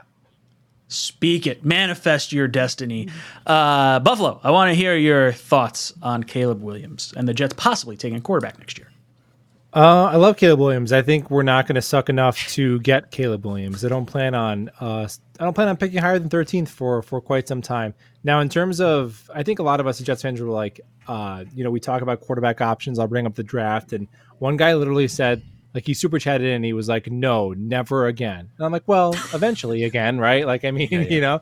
And I think to me, uh, the whole like we can't develop quarterbacks thing, and well, if we don't trust this brass and this staff to ever take another quarterback and develop them again, then fire everyone now and get people in who can, because eventually how we're going to have sustained success and consistency is going to be have to draft your quarterback. I'm all in to go for Aaron Rodgers now and try and win a ring at work to Stafford or work with Brady. But if you look at the last eight teams remaining in the playoffs, they drafted their quarterback. If you look at the best three teams we're going to have to beat in the A F C, Burrow and Mahomes now, and they drafted their quarterback. Eventually, we're going to have to do that. Unfortunately, I don't think it's going to be Caleb Williams because we're going to be picking closer to thirty-two than one in uh, twenty twenty-four. Or three, whenever, I don't know, whatever year it is. You know what I mean? twenty twenty-four, you got it right. Yeah, okay. uh, A P fourteen drops in. He says, "Hey, boys, if Rodgers is traded pre-June first, uh, Green Bay would take a ninety-nine million dollars dead cap hit. Can this be reworked in his contract? We can't afford to wait until June first. I think uh, at the very least, you'll see a handshake agreement where it's like what Tego sort of said, it'll be designated a post-June first move. I don't know if you can designate a trade a post-June first move or not, um, but we've seen trades in concept or, or in a handshake agreement that got executed later on. Uh, the one that sticks out to me is the Alex Smith trade to Washington, where he, I believe that happened at the Senior Bowl that year, and then he was traded once free agency became... Uh, or like once the new league year started, I think. Um, so as far as a ninety-nine million dollars dead cap hit, I think they're going to avoid that anyway by the handshake. At worst case scenario, we have Rodgers June second, but there's also the realistic possibility that Rodgers is going to rework his contract. So that way the bonus that would have triggered and crippled uh, Green Bay's cap is kind of, you know, not there until after June second. So maybe his bonus, I think he's got a bonus at the end of March, maybe is what it's it's due. So if they say, hey, that bonus hits June second, then it, you know, maybe it reworks their their whole Don't financial situation. But yeah, Dom mentioned it, and I was going to mention it. You can absolutely mm-hmm. uh, designate a trade post June first. Oh, okay, perfect. Yeah. So there's your I mean, answer. I think it was something that was added because of the Alex Smith handshake deal kind of a thing. Mm-hmm. They were like, we don't like that that's happening. So they changed the rule from where it's you can only designate two cuts to be post-June mm-hmm. first. You can now designate two cuts or trades as post-June first so that Aaron Rodgers doesn't have to wait around till June first to come to New York and start meeting with Hackett and doing all that stuff. Oh, that makes me feel good. Look at Tego. Now, follow-up question, Tego, and Dom C in the chat. Uh, you get two post-June first designations. Is that two total between cuts and yes. trades? Yes. Good stuff. That's the, that's the information I wanted to hear. Uh, Knifey Spoonie says, if Rodgers comes here, do you think he brings any of his guys along with him like Brady did when he went to Tampa? Maybe Lazard, maybe Bakhtiari. Uh, yeah, I think he's definitely going to going to try and bring some guys. I think the left tackle feels like it makes the most sense. I think that's the one that he wants the most. Um, I do think Cobb would wind up coming here as a replacement for Berrios. I think it's going to be pretty cheap. I think Cobb got paid like two million dollars last year, and Braxton Berrios saves us five. So if you want to have a backup slot to Elijah Moore for one or two million dollars, and it makes Rodgers happy, I'm fine with Cobb here for a year. Um, Lazard, like we mentioned a little bit earlier, I think he's going to try and get paid somewhere else because he hasn't had that big contract yet. And then, like I said, I think the tackle's the one that that winds up coming here. Buffalo, you see any particular player uh, coming and following Rodgers? I think it's more like like small role players, like when LeBron James would go to a new team, he'd bring his, his Shane Battier. So if it's if we lose Braxton Berrios and Cobb comes in as a depth receiver, something like that, I think guys like uh, bigger names like Bakhtiari and Lazard, I think money will talk first. Tego, what about you? You think uh, Rodgers is bringing some of his guys with him? I I don't think if I don't think Rodgers would bring guys with him. I think guys would follow Rodgers. Kind of a thing. I, I don't think, again, Rodgers has way too big of an ego to be like, hey, let's all go to the Jets. He's going to be more the guy like, hey, I'm on the Jets. If you want to come, like, come hang out. Like, we can just, let's just go win a, a ring in New York. And he's going to do it more laissez-faire. But the only real names that I look at it on the list of players that are on Green Bay that'll come to me are uh, Bakhtiari, Lazard, Cobb. And then I'm not the biggest fan of him, but we do have a need, and he would be cheap, is Adrian Amos. Like, we do need a, we have a needed mm-hmm. safety. He might be ring chasing. Green Bay's defense wasn't the best, maybe in a new situation, in a new scheme, but then you're just going back and getting another thirty-year-old free safety kind of a thing. It's just, uh, I don't know. I like Amos. I had Amos in my most recent mock-off season with Rodgers. I think it's a really good swap if you're going to move on from someone like, you know, if you wanted to move on from Whitehead or something. Um, but I do like the idea of bringing him in, and I do think he is going to be pretty cheap. Matt, any uh, players following Rodgers here? Yeah, I think, I mean, you mentioned it with Cobb. That's someone who I haven't talked about yet. I talked about uh, Lazard and Bakhtiari uh, a little bit earlier. But if you're moving on from Braxton Berrios, which I think is probably pretty likely, it will save you five million dollars. And let's say you can maybe get, um, you know, Randall Cobb for like a minimum one million dollars deal. And then I could say, okay, you know, as backup depth wide receiver five, that's fine. Um, and plus they, he just loved, for whatever reason, he loves uh, Randall Cobb. And uh, I don't think it'd be the worst thing in the world to have a veteran like that with some of these young pup wide receivers. So I think that one makes a lot of sense. Yeah, I, I saw the stat somewhere, and I don't remember it entirely accurately off the top of my head, but I think Cobb had like sixty catches this year, and like forty of them went for first downs. It was like something absurd, or like a certain amount of them were like on third downs. Uh, so Rodgers does tend to look his way. He just trusts him, uh, even if you're not a huge Cobb fan, which I'm, I'm not particularly, but for a million or two million dollars, I don't care. Uh, F sixteen Jet Fuel drops in, says, it's funny how like eighteen years ago, Rodgers was annoyed with Favre and his shenanigans. Now he's a mirror image of Favre. Shake my head. Yeah, right. It's like uh, the pot calling the kettle black. Is that how it, uh, that's the old expression there? I think Rodgers can almost look at New York and say, well, if I win there, I beat Brett Favre.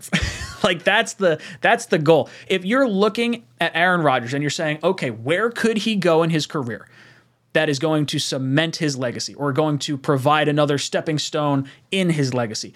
If Aaron Rodgers gets his second Super Bowl anywhere in the country, anywhere at all, are you putting him in any kind of better conversation than he already is right now? Or if he wins a Super Bowl specifically with the New York Jets, a, dyna- a, a team that hasn't had a, a, a Super Bowl championship in over fifty years. We haven't had a franchise quarterback.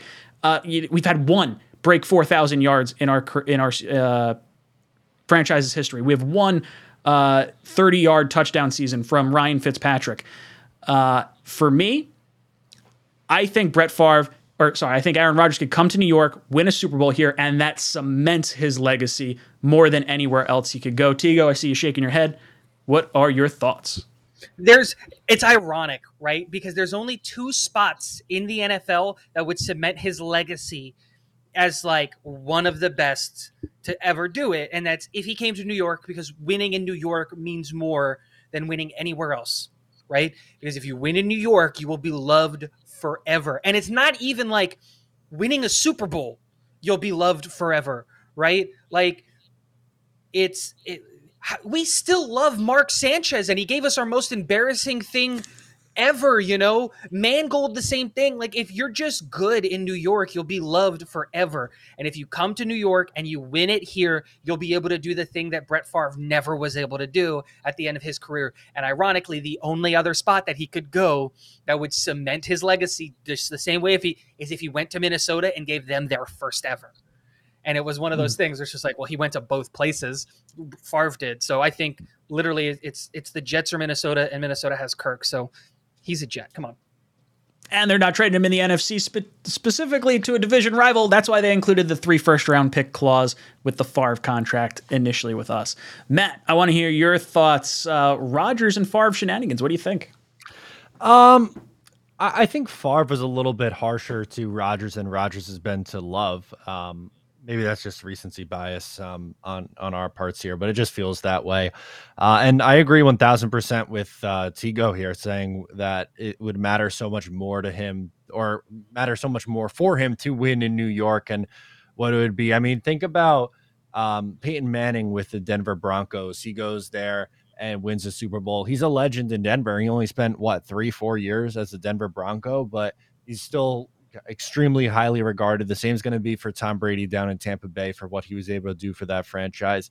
Comes to the Jets for two years. If he wins a Super Bowl in one of those two years, he would be remembered so fondly forever. And just like from a national level too, everyone says LOL Jets, LOL Jets. If he was the one to end that curse, that just adds to legacy, like you said. Absolutely. Buffalo Jet fan, your thoughts on Rodgers having Favre-like shenanigans? Yeah, the the situations are just very, very eerily similar. Like the new guy is drafted and the old guy is going to retire, not going to retire, and now be maybe traded to the Jets. Is an old, it's it's very, very, um, it's weird. It's strange. But uh, I think with with Aaron, I don't know, man. Uh, I, I don't know. I wait. I, Repeat the question, dude. I'm an hour and a half in. What? Do you think that the shenanigans between Rodgers, uh, like Rodgers was pissed off well, at Favre early in his career. Legacy by winning it in New York. That was the next time. I'm yep. sorry. I'm with you. Okay. That's all right. So yes, it would matter more if it was in New York. It reminded me of when, um, uh, in other words, I'm a big N B A fan, and when LeBron won his in Cleveland, it was like winning two or three somewhere else. And I think with Rodgers, he's already top ten, definitely top eight, probably top six. I think if he wins another Super Bowl, I think he probably cements. I think the top three are pretty secure in Brady, Montana, Manning, and then is Favre the fourth best quarter, or I'm sorry, is uh, Rodgers the fourth best quarterback ever? If he wins another ring, you know, Elway's got two, and he, I think he does have a lot to add to his legacy, and there's nowhere else where it would mean more. You know, I think Jets fans were toxic, we're impatient. You hear those criticisms, and that's true. I've been both of those things. If you follow me on Twitter during a game, you I have the emotional stability of like a thirteen-year-old girl during a football game. But our bar for quarterback play is also so low. Like, I like Mike White, but let's be honest. Mike White became a legend because he could hit a check down pass. Like, that's what happened this year. And Mark Sanchez is immortalized. I I went to every single one of those playoff games of Mark Sanchez. I spent my life savings as a high school senior to do it. No regrets. But the dude had like fifty-five percent completion percentage, and that's who, you know, our, our legends are. So I think if he comes here and he wins one, man, oh, it's going to be huge for us and huge for him. V-Man drops in with a super chat. V-Man says, Aaron Rodgers will come because winning with a perennial loser like the New York Jets will silence his critics and haters, just like Brady to the Bucks. That's a good way to put that too. I, we just kind of brought it up, but Brady was tied to the same sort of legacy where it's, was it Brady or was it Belichick? What's going to happen? Now he goes to the Bucs. He winds up winning a Super Bowl there. Now everyone can sit back and say, oh, it was clearly Tom Brady pulling all the strings up there. Uh, I don't know if the same conversation is necessarily had with Rodgers, but I do think having him come to a perennial loser like the Jets, like the Bucs were, um, is going to mean that much more, and I think we're we're all probably on the same page there. Uh, R J McPott drops in, says, are we concerned on Bill O'Brien's return to New England? Not at all. Uh, Mac Jones I still mean, under center? Uh, well, uh, hey, Mac Jones got drafted in the first round because Bill O'Brien was his offensive coordinator at Alabama. Come on, aren't you, you concerned? You, you mean Come in the N C double A on. Where there's only two or three teams that matter any given year ever? Oh God! I mean, are you telling me? Are you are you not afraid of Mac Jones, Tego? It seems like you, you're a little maybe not so f- fearful of him. Mac and noodle arm cheese uh, Jones is is not someone I'm I'm very uh, very worried about with a top five defense. Matt, we had these conversations about Nathaniel Hackett earlier in this show. A once bad head coach becomes an offensive coordinator. Does Bill O'Brien become a good offensive coordinator after being a bad head coach? Well, wasn't he already a bad offensive coordinator with Alabama? I don't know. Like, I mean, I, how many quarterbacks did he get drafted since he's been back at Alabama? He's only uh, there is it for just the Mac years. Jones?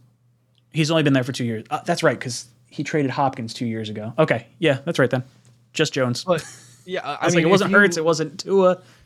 If you looked at every Alabama fan's reaction, they're like, thank God that we got this guy out of here. Um, I, I don't know. I, I think he comes across a little bit as uh, toxic to me for what he was able to uh, do at the end with the Houston Texans. Now, he did have some success as a head coach earlier in his career, but everyone points to his time. He spent, I think it was just one year as the offensive coordinator for New England in twenty eleven when they had like legitimately one of the best offenses of all time because they had Uh, Brady in his in his one of his primes. He has had multiple primes. Uh, Gronk, Hernandez, and Wes Welker and Julian Edelman and all these guys. They just had this elite level offense. I, I don't know if that was him more so than just the amazing talent on that roster. So I'm not super concerned with it, to be honest with you. Buffalo Jet fan, are you concerned with Bill O'Brien? No, now anything would be an upgrade over Matt Patricia, I'm assuming, and Mac Jones was serviceable as um, a rookie. But yeah, if we get Aaron Rodgers uh, or even if we get Derek Carr with our defense, uh, I'm not super concerned about Mac Jones. I think, I don't know, Bailey Zapp might end up having that job by the end of the year. So no, it's it's nice that, you know, the Patriots are kind of like the least of our uh, concerns for once, although it's, maybe I shouldn't say that since they haven't beaten him since Nam, but uh, yeah, I'm not I'm not worried about him. Pepperidge Farms remembers when the Jets beat New England. Uh, Tego, I want to hear your thoughts. Bob, what's up with him? I, I like Bob, like as a coach, right? Like he was a good coach in Houston. What he wasn't was a good G M. Like hmm. Bob, the G M, got uh, Bob, the head coach, fired, not the other way around. Right? That's because true. No one's going to look at that that DeAndre Hopkins trade and be like, oh, yeah, that's a good trade. It's a great trade. Real good job there. And it was that was the problem there. But also, like, you did blow like a like a seventeen-point lead to a to, to, to the Chiefs. You know, yeah. there's there's a lot there. And the biggest thing for me that I'm the reason I'm not worried is because – that offense is still New England's. Like New England's offense is still New England's offense. Who is Mac Jones going to throw the ball to? That's it. There's no one there that I'm really worried about. Like unless they're going out and drafting a bunch of wide receivers and signing a bunch of guys, like it's too early to be worried about Bob. I agree. Andrew Yale drops in. He says, trade for Rodgers equals draft picks. How do we do it before six one? It's because we were talking about the post-June first designation. Uh, for sure, I think it's going to be... I have a hard time thinking it's not going to be the thirteen pick. I would love for it to be a second-round pick and then the conditional first next year, but I don't know how they can justify trading Rodgers without guaranteeing a first. So maybe if it's you know, a second round pick this year, it's got to be a first next year. If it's a first this year, maybe it's a conditional pick next year. Um, I don't know if it gets up to two first, like we heard kind of reported, like if the Jets go to the Super Bowl. I kind of don't – that that was sort of the the thought process I didn't mind. Like if you gave up thirteen and then your conditional first in twenty twenty-four was if the Jets got to the Super Bowl, so you're giving up the thirty-first or thirty-second pick, I think I'd be all right with that if if my back was against the wall. Um, I don't want to give up two firsts straight up, though. Uh, Buffalo, I want to hear your thoughts uh, specifically about what you would give up for, for Rodgers, because we know how the, the picks would work um, before June first. I would be really surprised if any team gave up two unconditional firsts. That would be like an unprecedented return for a player of his age. You can't really use like the Matt Stafford or Russell Wilson or Deshaun Watson comps because, you know, they're not getting those guys for one or two years. So if there's got to be a first round pick in the deal, fine. I'd prefer it be in twenty twenty-four, but if beggars can't be choosers, that's fine too. I think a first round a pick and then a second pick with conditions that could scale anywhere from like a third to a first is fair. So like if he's back the second year and they're, they make a late playoff push, like that's how it was with Favre. It was very specific. I think there was mm-hmm. one for even if they won the Super Bowl, it would go up to yep. something. So I'd be fine with that.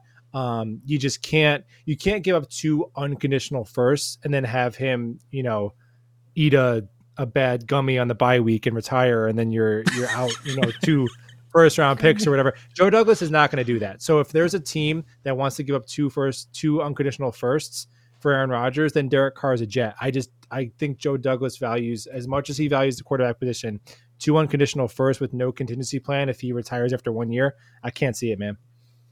Tego, what about you? What do you think a trade for Aaron Rodgers looks like? I think Buffalo hit it right on the head. If if someone wants to give up two firsts for Aaron Rodgers, all right, I'll just take Derek Carr. Like it's not that that hard. For me, I think the pick, the the package is probably thirteen because I don't see Green Bay not wanting a first this year. They're all not right. going to take the first next year because they don't want to pick thirty-two. They want to pick earlier, and thirteen has more value. So I think thirteen should be able to just get it done straight up. But I've seen, mm. and something that I'd be okay with is if, if it turned into two firsts, is it's a first this year and a fourth next year. It's a conditional mm. fourth that if he comes back, that fourth turns into a third. If we make the playoffs, that third turns into a second. And if we do the thing, that second turns into a first. And then I'm cool with that package. Like there's, or if it's like a bunch of conditions, like he's got to play a certain amount of games and throw for a certain completion percentage, and he's got to hit Elijah Moore six times on an out route going facing due east, like whatever it is, you set that all up. And if it eventually can become a first, like I'm cool with that. But as long as that, that other first round is we do the thing, we win a Super Bowl, right? Like that's the mm-hmm. only way I'm, if it's thirty-two, you can have it. I don't care. But if it's not thirty-two, you can't have it. And so that's the way that I kind of look at it and the picks there, especially because, in my opinion, this draft is not top heavy. The mm. two guys that I want at thirteen aren't going to be there at thirteen. And so we are going to be trading that pick down or, or do if you're telling me thirteen can get me a Hall of Fame quarterback, go do it. That's a great way to word that. I love the way you just put that, where – if you're planning on trading down, because like you said, I, I don't think the tackles are going to be there at thirteen. I think they're going to be gone by that point. I don't love the idea of going receiver in the first round. I don't hate it. Could I go safety? Maybe. Could I go linebacker? Maybe. I'd probably prefer a trade down in that situation. And if you're going to trade it down, give me the quarterback. I like the that a lot. The only guys at thirteen for me are Peter Skoronski and, and uh, Brian Branch. But both mm. of those guys are taking being taken in the top ten. Skoronski's going either to the Titans or Vegas, and I would be totally surprised if Brian Branch isn't like um, uh, like an Eagle or something like that next year or whatever it is, because they have that that pick. Like he is so good. He is everything that uh, Kyle Hamilton was sold to us to be. He's that's like Brian Branch He's actually phenomenal. Is that. You know, so Tego, after so you talked good. to me about that last night, I went back and I watched all his tape, not all his tape, but, uh, you know, a few games. And I was like, oh my God, this Dude, guy can hit, this guy can cover, he can do like, everything. You can always see him. He's impressive. He's really impressive. I wouldn't hate it. I wouldn't hate it. I don't love the pick, but if you're going to trade it down, why not, you know, fill, fill out the, uh, the roster with a, a key piece there. Matt, what are you thinking a trade for Rodgers looks like? Works. Does it go back? We're Maybe. Live. Come on. Oh, yeah. I think Did so. it work? Yeah? I think so. Are we live? Comment, comments are flowing. Oh, no. No, well, it's still spinning. Oh, wait, no. Yeah, I can't tell. I see us. We're back. Yeah. Hey, there we are. Cool. I don't see it on my end. But as if you guys say we're good, we're good. Chat says we're good. Yeah, Optimum's couldn't lame. kill us. I just, dude, I just ran a wire from my basement. Not just, but like literally two days ago. Ran a wire from my basement where my cable comes in all the way up to like right behind my computer. So it's like a straight up connection, but Optimum sucks. I got to figure out if I get like two routers or something like that. Ugh. Let's go back to where we were. Matt, I want to hear from you. Trade for Rodgers. What does it look like? Okay. Uh, a second this year and a conditional one next year with the condition of Rodgers being on the roster at the start of the league year for next season. Um, mm-hmm. uh, if he's not, that pick could change to something else. What, it, what I'm not sure. Um, but I don't think they're getting a one this year. Ooh, ooh, I do like that. I, if we can avoid giving up the one, I think that's what would make me feel like the happiest for sure. Uh, all right, let's see. I got uh, Blitz Crew chimed in. I can't pull up the super chat, but I can read it to you. He says, last time we got an older, talented quarterback to join us. How did that play out? Vinny Testaverde, I'm in. Ryan Fitzpatrick worked out pretty good. Brett Favre worked out, you know, would have worked out pretty well if he didn't get hurt. Vinny Testaverde worked out well. It's actually been like our most successful formula as a for, as a franchise. Right. Buffalo, any thoughts on uh, the older quarterback coming in? Yeah, I think we've I've heard a lot of like, oh, we did that once with Favre. How'd that work out? And I'm like, well, if you look at around that time, those were still some of the best years of the last twenty years of the Jets. Like I've heard some people say, oh, that'd be a same old Jets move to bring. I'm like, no, a same old Jets move is to draft a bust, surround them with nothing, fire the coach, and then fight about it for three years. That's the same old uh, Jets move. So uh, I think each situation is different. Um, and I think that you have to trust J D to evaluate uh, this particular situation. And I think it's worth it for Favre. I don't think we should be uh, too affected by the past for better or worse. I think you have to evaluate this for what it is. Tego, I want to hear your thoughts. What do you think about the older, talented quarterbacks? Blitz Crew's super chat said, last time we got an older, talented quarterback to join us, how did it work out? Vinny Testaverde, I'm in. We brought up Ryan Fitzpatrick. We brought up Brett Favre. We've said that was probably our most successful run of uh, stuff in our franchise's history. Your thoughts? Um, I'm assuming Buffalo said this because I, I needed to pee so badly, so I had to go use the bathroom. But um, in my – Buffalo has said this before, and this is the best point when it comes to go out and getting Rodgers or anything like that, and that's the fact of there's two ways that you can get a franchise quarterback. You either draft the guy in the first round and he works out, or you go and get a veteran at the end of his career, and those are the only ways that you can win a Super Bowl if we look at it historically. Either they've won a Super Bowl with a team that they're drafted with, or it's a guy at the end of his career has a falling out with the team that drafted him, and now he's available for whatever reason. And so the idea that getting Aaron Rodgers is going to set us back or we're not going to whatever, like what other option is there really that Where's gets us back? a Super Bowl? Diego, where is back yeah. for the Jets? I'm looking back. I don't know where back is to go at quarterback. Yeah, like thirty-nine out of thirty-two quarterbacks or whatever. I, I think that's where Zach ranked. He was like thirty-ninth in certain categories as a quarterback. Like there's Absurd. just no, there's no option. What are we gonna do? Like you really want to run it back with Zach? Well, I still no, believe in that. two, so that I can justify my jersey purchase that I made because I believed in him hard. Like it's not gonna be next year. You know, it's. I just never like the idea of like people's like, oh yeah, you know, you can't go get Rodgers. Well, give me a solution. What's the solution then? What's better? What's better out there than Aaron Rodgers right now? Because there isn't anybody. Yeah, and if you look look at it from a Joe Douglas and Robert Saleh perspective, if you could get any quarterback that would guarantee your job longer than this year, who is it? If you go out and you get Derek Carr and he has an underperforming season, he's going to be here but they may switch it up with the coaching staff if it doesn't work out. With Aaron Rodgers, you're guaranteed two Super Bowl runs, and then you're probably guaranteed that third year, assuming you're going to test out Zach, and then, you know, either you reset it after that or you decide to let them have another chance at a quarterback if they wound up winning you a ring at some point. Um, and you get Arch Manning, that gives you another five years. I'm just saying. Right? See, this this is the healthy, healthy way to go, right?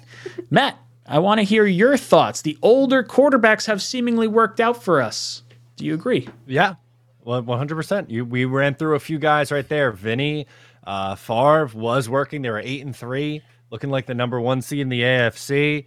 Ryan Fitzpatrick was fun for fifteen weeks in uh, in twenty fifteen. Um, I think that's the move. I don't think they're drafting another quarterback right now. We could have that conversation in a couple years maybe, but um, I think they're going to go the veteran route, and I think it'll work with this roster. Completely agree.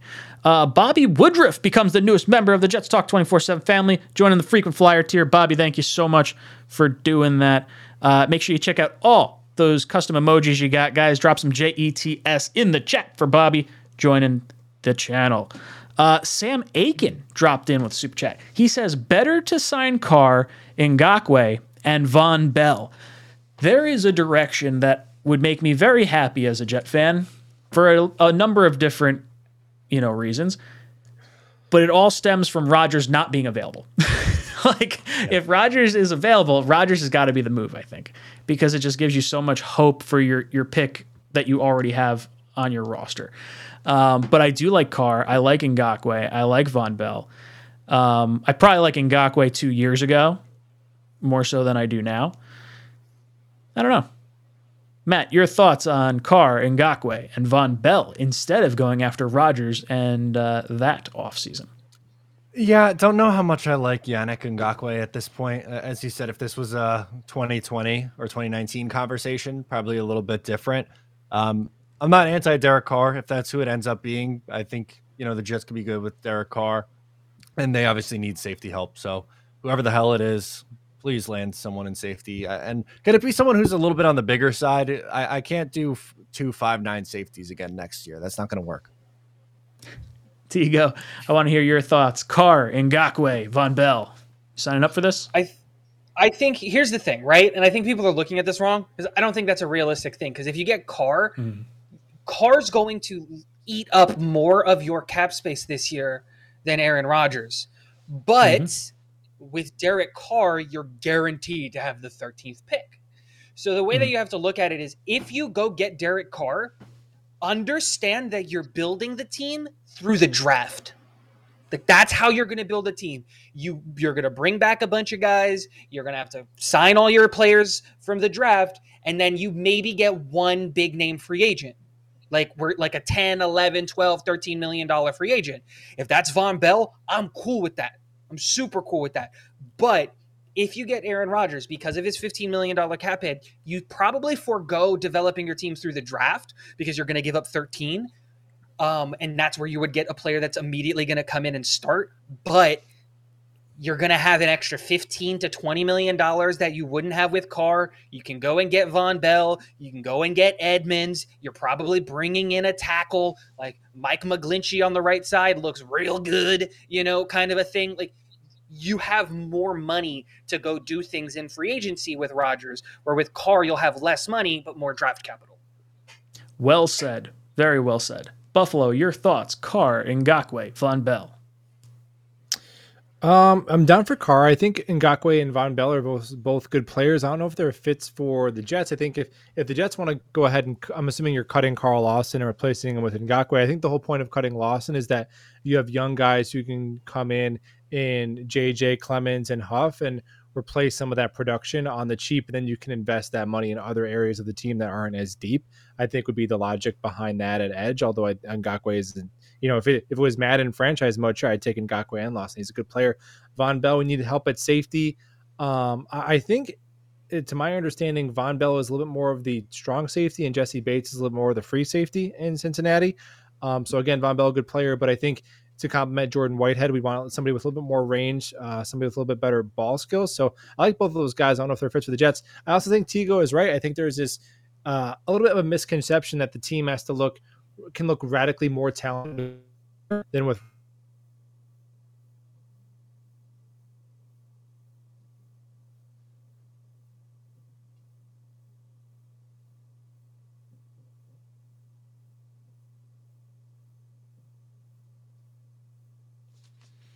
Point like, dude, if you can get a really good left tackle, then hey, that's something to talk about. I just don't know if I see uh, Joe Douglas spending the money on an on an edge or a, or a safety like Von Bell, although I like those players. Man, my internet does not like me tonight. I think. All right, I got you guys back. Am I back? Yeah, we're back. Now we're just missing Buffalo. Yeah. All right. We're let streaming. me see. I'm going to click a button and I'm going to see. And he agreed with me for the first time in our in our very long friendship. This was going to be a beautiful moment. I think so. My internet's definitely all jacked up, so I have no idea what happened in Buffalo. He got booted.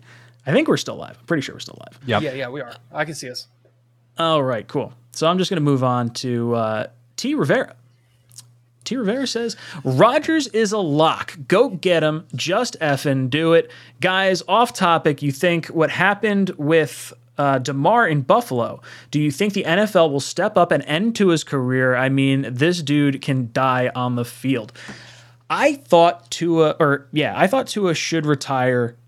He had three brain injuries in a matter of like four months. That is an absolutely insane amount of head injuries to have. Hey, what's up, Buffalo? Sorry, my internet, I think, booted everyone off. Okay. Um, but yes, I think there. I think the N F L is not going to step in because it would almost admit fault uh, to some extent.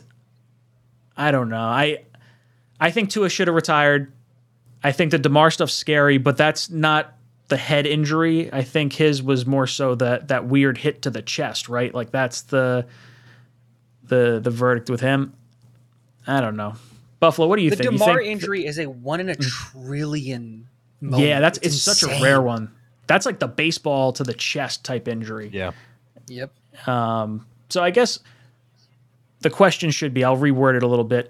Buffalo, do you think that the N F L should step in on Tua and maybe encourage retirement? I don't think they'll specifically encourage that specific player to retire. I do think you might see like a rule that is maybe colloquial known as the Tua rule, where I think they got to do something where if you suffer multiple concussions, like in the same month, maybe you have to go on four week I R. And then if you're mm-hmm. three concussions in a year, then like you're out for the season. I think just treating each concussion like its own thing where everybody knows it's those cluster concussions that are close together that are really dangerous. So I think the N F L will have to do something. Uh, you know, him going out there on national T V four days after getting his bell rung and then with his hands like that, that was just uh, one of those signature moments where it's like, ooh, like we got to make sure that's not happening. And uh, I could see a, a rule change. I don't think they forced Tua out, though. Tego, what do you think about the whole Damar and Tua injuries on national T V? Do you think the N F L tries to step in? They're they're unrelated. That's the biggest problem, right? Is I think Buffalo said it perfectly. The the problem right now is that the N F L treats every injury as an individual event instead of looking at the compounding situations that lead up to an injury, right? Um And this is where, if this change or if something like this is going to come, it's going to have to come from the N F L P A, not the N F L, because the N F L is not going to want to admit fault and take their players out and come up with more rules to get their players gone and things like that.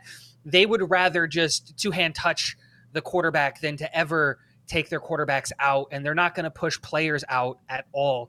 So it's one of those things where, while the Damar Hamlin thing sucks, that's a one in a, a a floppity-jillion percent chance that you hit the guy in the perfect moment on the uptick in the A four ventricle and the guy's heart just stops. You know, it's one of those things where the likelihood we could ha- see that hit for that same exact hit a million more times and never have that injury. Like, and and that's just, they're just unrelated. And even though I think Tua should hang up his cleats just for his own mental health, dude, you're already richer than any person in your family has ever been. You have so much generational wealth. it's not worth shortening your life. I look at it and I go, like, you're shortening your life ten, twenty years by continuing to go out there and play a boys game. Well, what's crazy is I actually I I had a conversation with someone and we were saying how, like, I thought Tua should retire. They're like, that's ridiculous. I was like, no, like, if you look at the average age of a male when they pass away, it's seventy-five. When you look at the average age of a football player passing away, it's fifty-five. You're losing twenty years of your life to this game. That is absolutely horrifying. Matt, do you think the N F L should step in for injuries? Um, I don't think they should step in. Um, I think it should be up to the player what they want to do. Um, obviously, with Tua, it's really tough, man. He's had a ton of injuries already in his young career. I think it would probably be best for him to retire, but um, you got to leave that up to the player. He's got to make his own decision there. Um, it, it's it, it's tough. Head injuries are no joke. The C T E is scary. We, I'm sure everyone's seen all the documentaries and just the impact that it could have on you later in life. It's it's not good. And if I was Tua, I'd really consider getting out while you're still, you know, kind of functioning. I agree. I think that's a, a, a well put statement. Letting the player make the decision themselves, I think, is important. I think, you know, you guys were right too. Tego mentioned the uh, the liability sort of thing with the N F L not wanting to admit fault. I think that's one hundred percent accurate. Uh, but we have reached the end of our show. Uh, so we're going to pick some qualifiers. Matt, can you head over to last week's show for me and grab five qualifiers? Uh, I need to select what I got. I've got eight. I got to select two more on this side. Buffalo, the the, the Jets gods ended the stream because we were finally going to agree for the first time in our friendship and in our and it couldn't happen. They were the YouTube gods were like, no, cut, shut it down, smite them. Just like boom, happen. Lightning strike. uh. Let's see. Come on, Nightbot. Help me out here.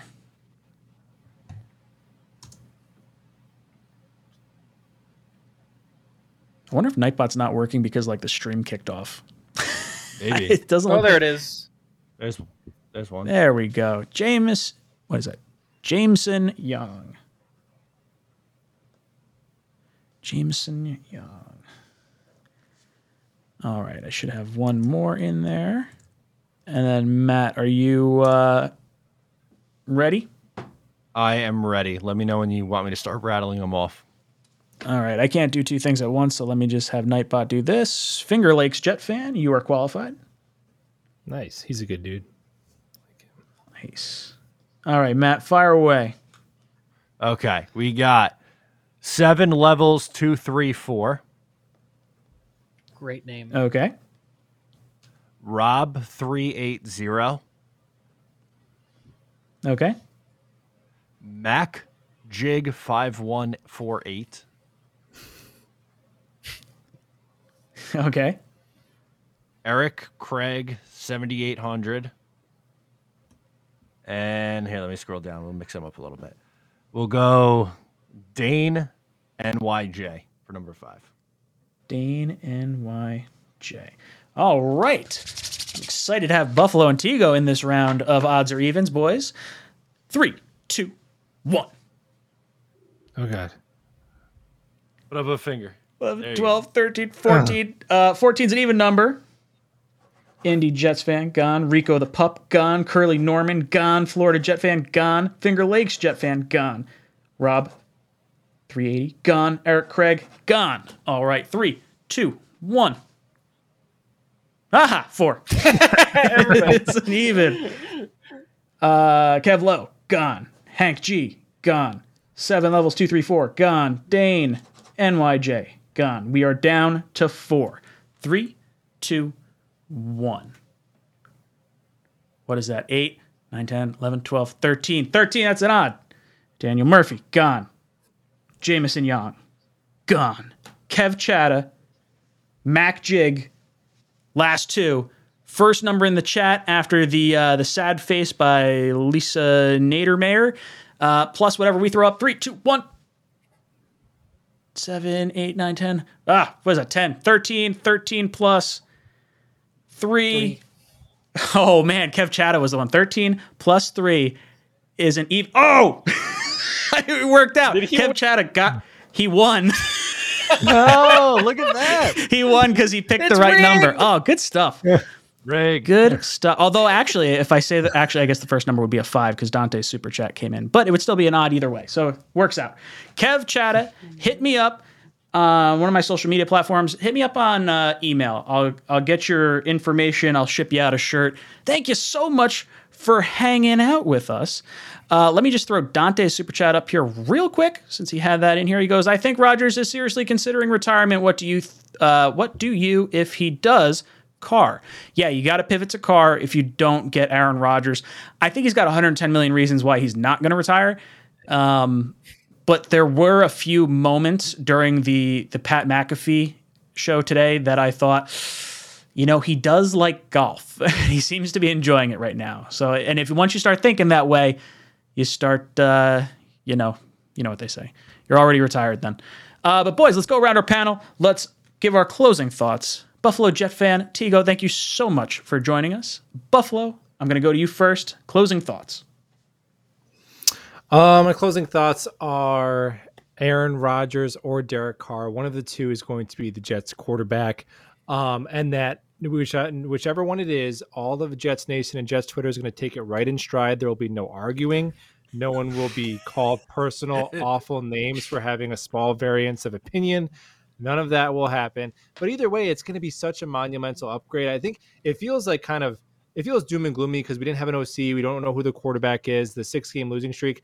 But I still really feel as optimistic as I felt uh, as in an offseason in a really long time. I think the Jets are going to be good. They're going to win some games. They're going to have some fun. Uh, I'm excited. Appreciate you guys having me on. It was a blast. Tego, any last words for our panel?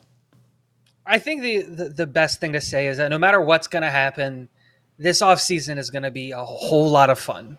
Just this is the first offseason in a long while where we aren't pigeonholed in one singular direction. We can do a million different things with thirteen, whether that's trading for Aaron Rodgers, whether that's taking a tackle, whether that's trading back, whatever it is. There's this offseason is going to be the most fun, at least I know that I've had in an offseason, because we're a good football team. Like, whether you want to believe it or not, we are, right? And we're maybe two or three pieces away from really, really competing for this thing. And just go get the quarterback right. That's it. Just get the quarterback right, and then let us have fun this offseason doing all of our mocks and all of that stuff. Just get it done sooner rather than later, because I don't want to keep talking about this until June. Matt, your thoughts? New episode of Just Jets is coming out tomorrow. We're talking about players to watch this week at the Senior Bowl. Should be a good one. Make sure to check it out. And it was a blast, as always, talking New York Jets football with you guys. I love it. Boys and girls, thank you so much for hanging out. If you're on your way out, please hit that like button if you enjoyed what you saw here today. Make sure you sub up all our great content creators. All their links are in the description down below. Boys and girls, thank you so much for flying with us tonight. This is Jets Talk signing off. J E T S! I think every single person in this locker room is a competitor at the highest level. So, yeah, when you feel as if your backs are against the wall, you never have to feel like you got to do it by yourself. Family on three, one, two, three, seven!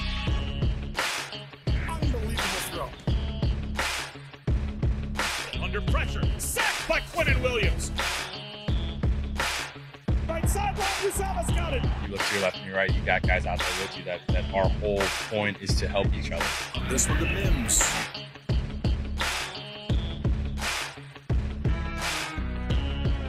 That's Corey Davis climbing the ladder. To be able to go out and, and lead these guys, just to know how hard these guys work and how important it is to them, and then you get that chance to, to lead them. Everything that happened that needed to happen for us, it almost felt like kind of like a sign, like give it like a second chance almost. Gets extra pushes, running left. Maybe a little extra life breathing in the locker. Touchdown Jets.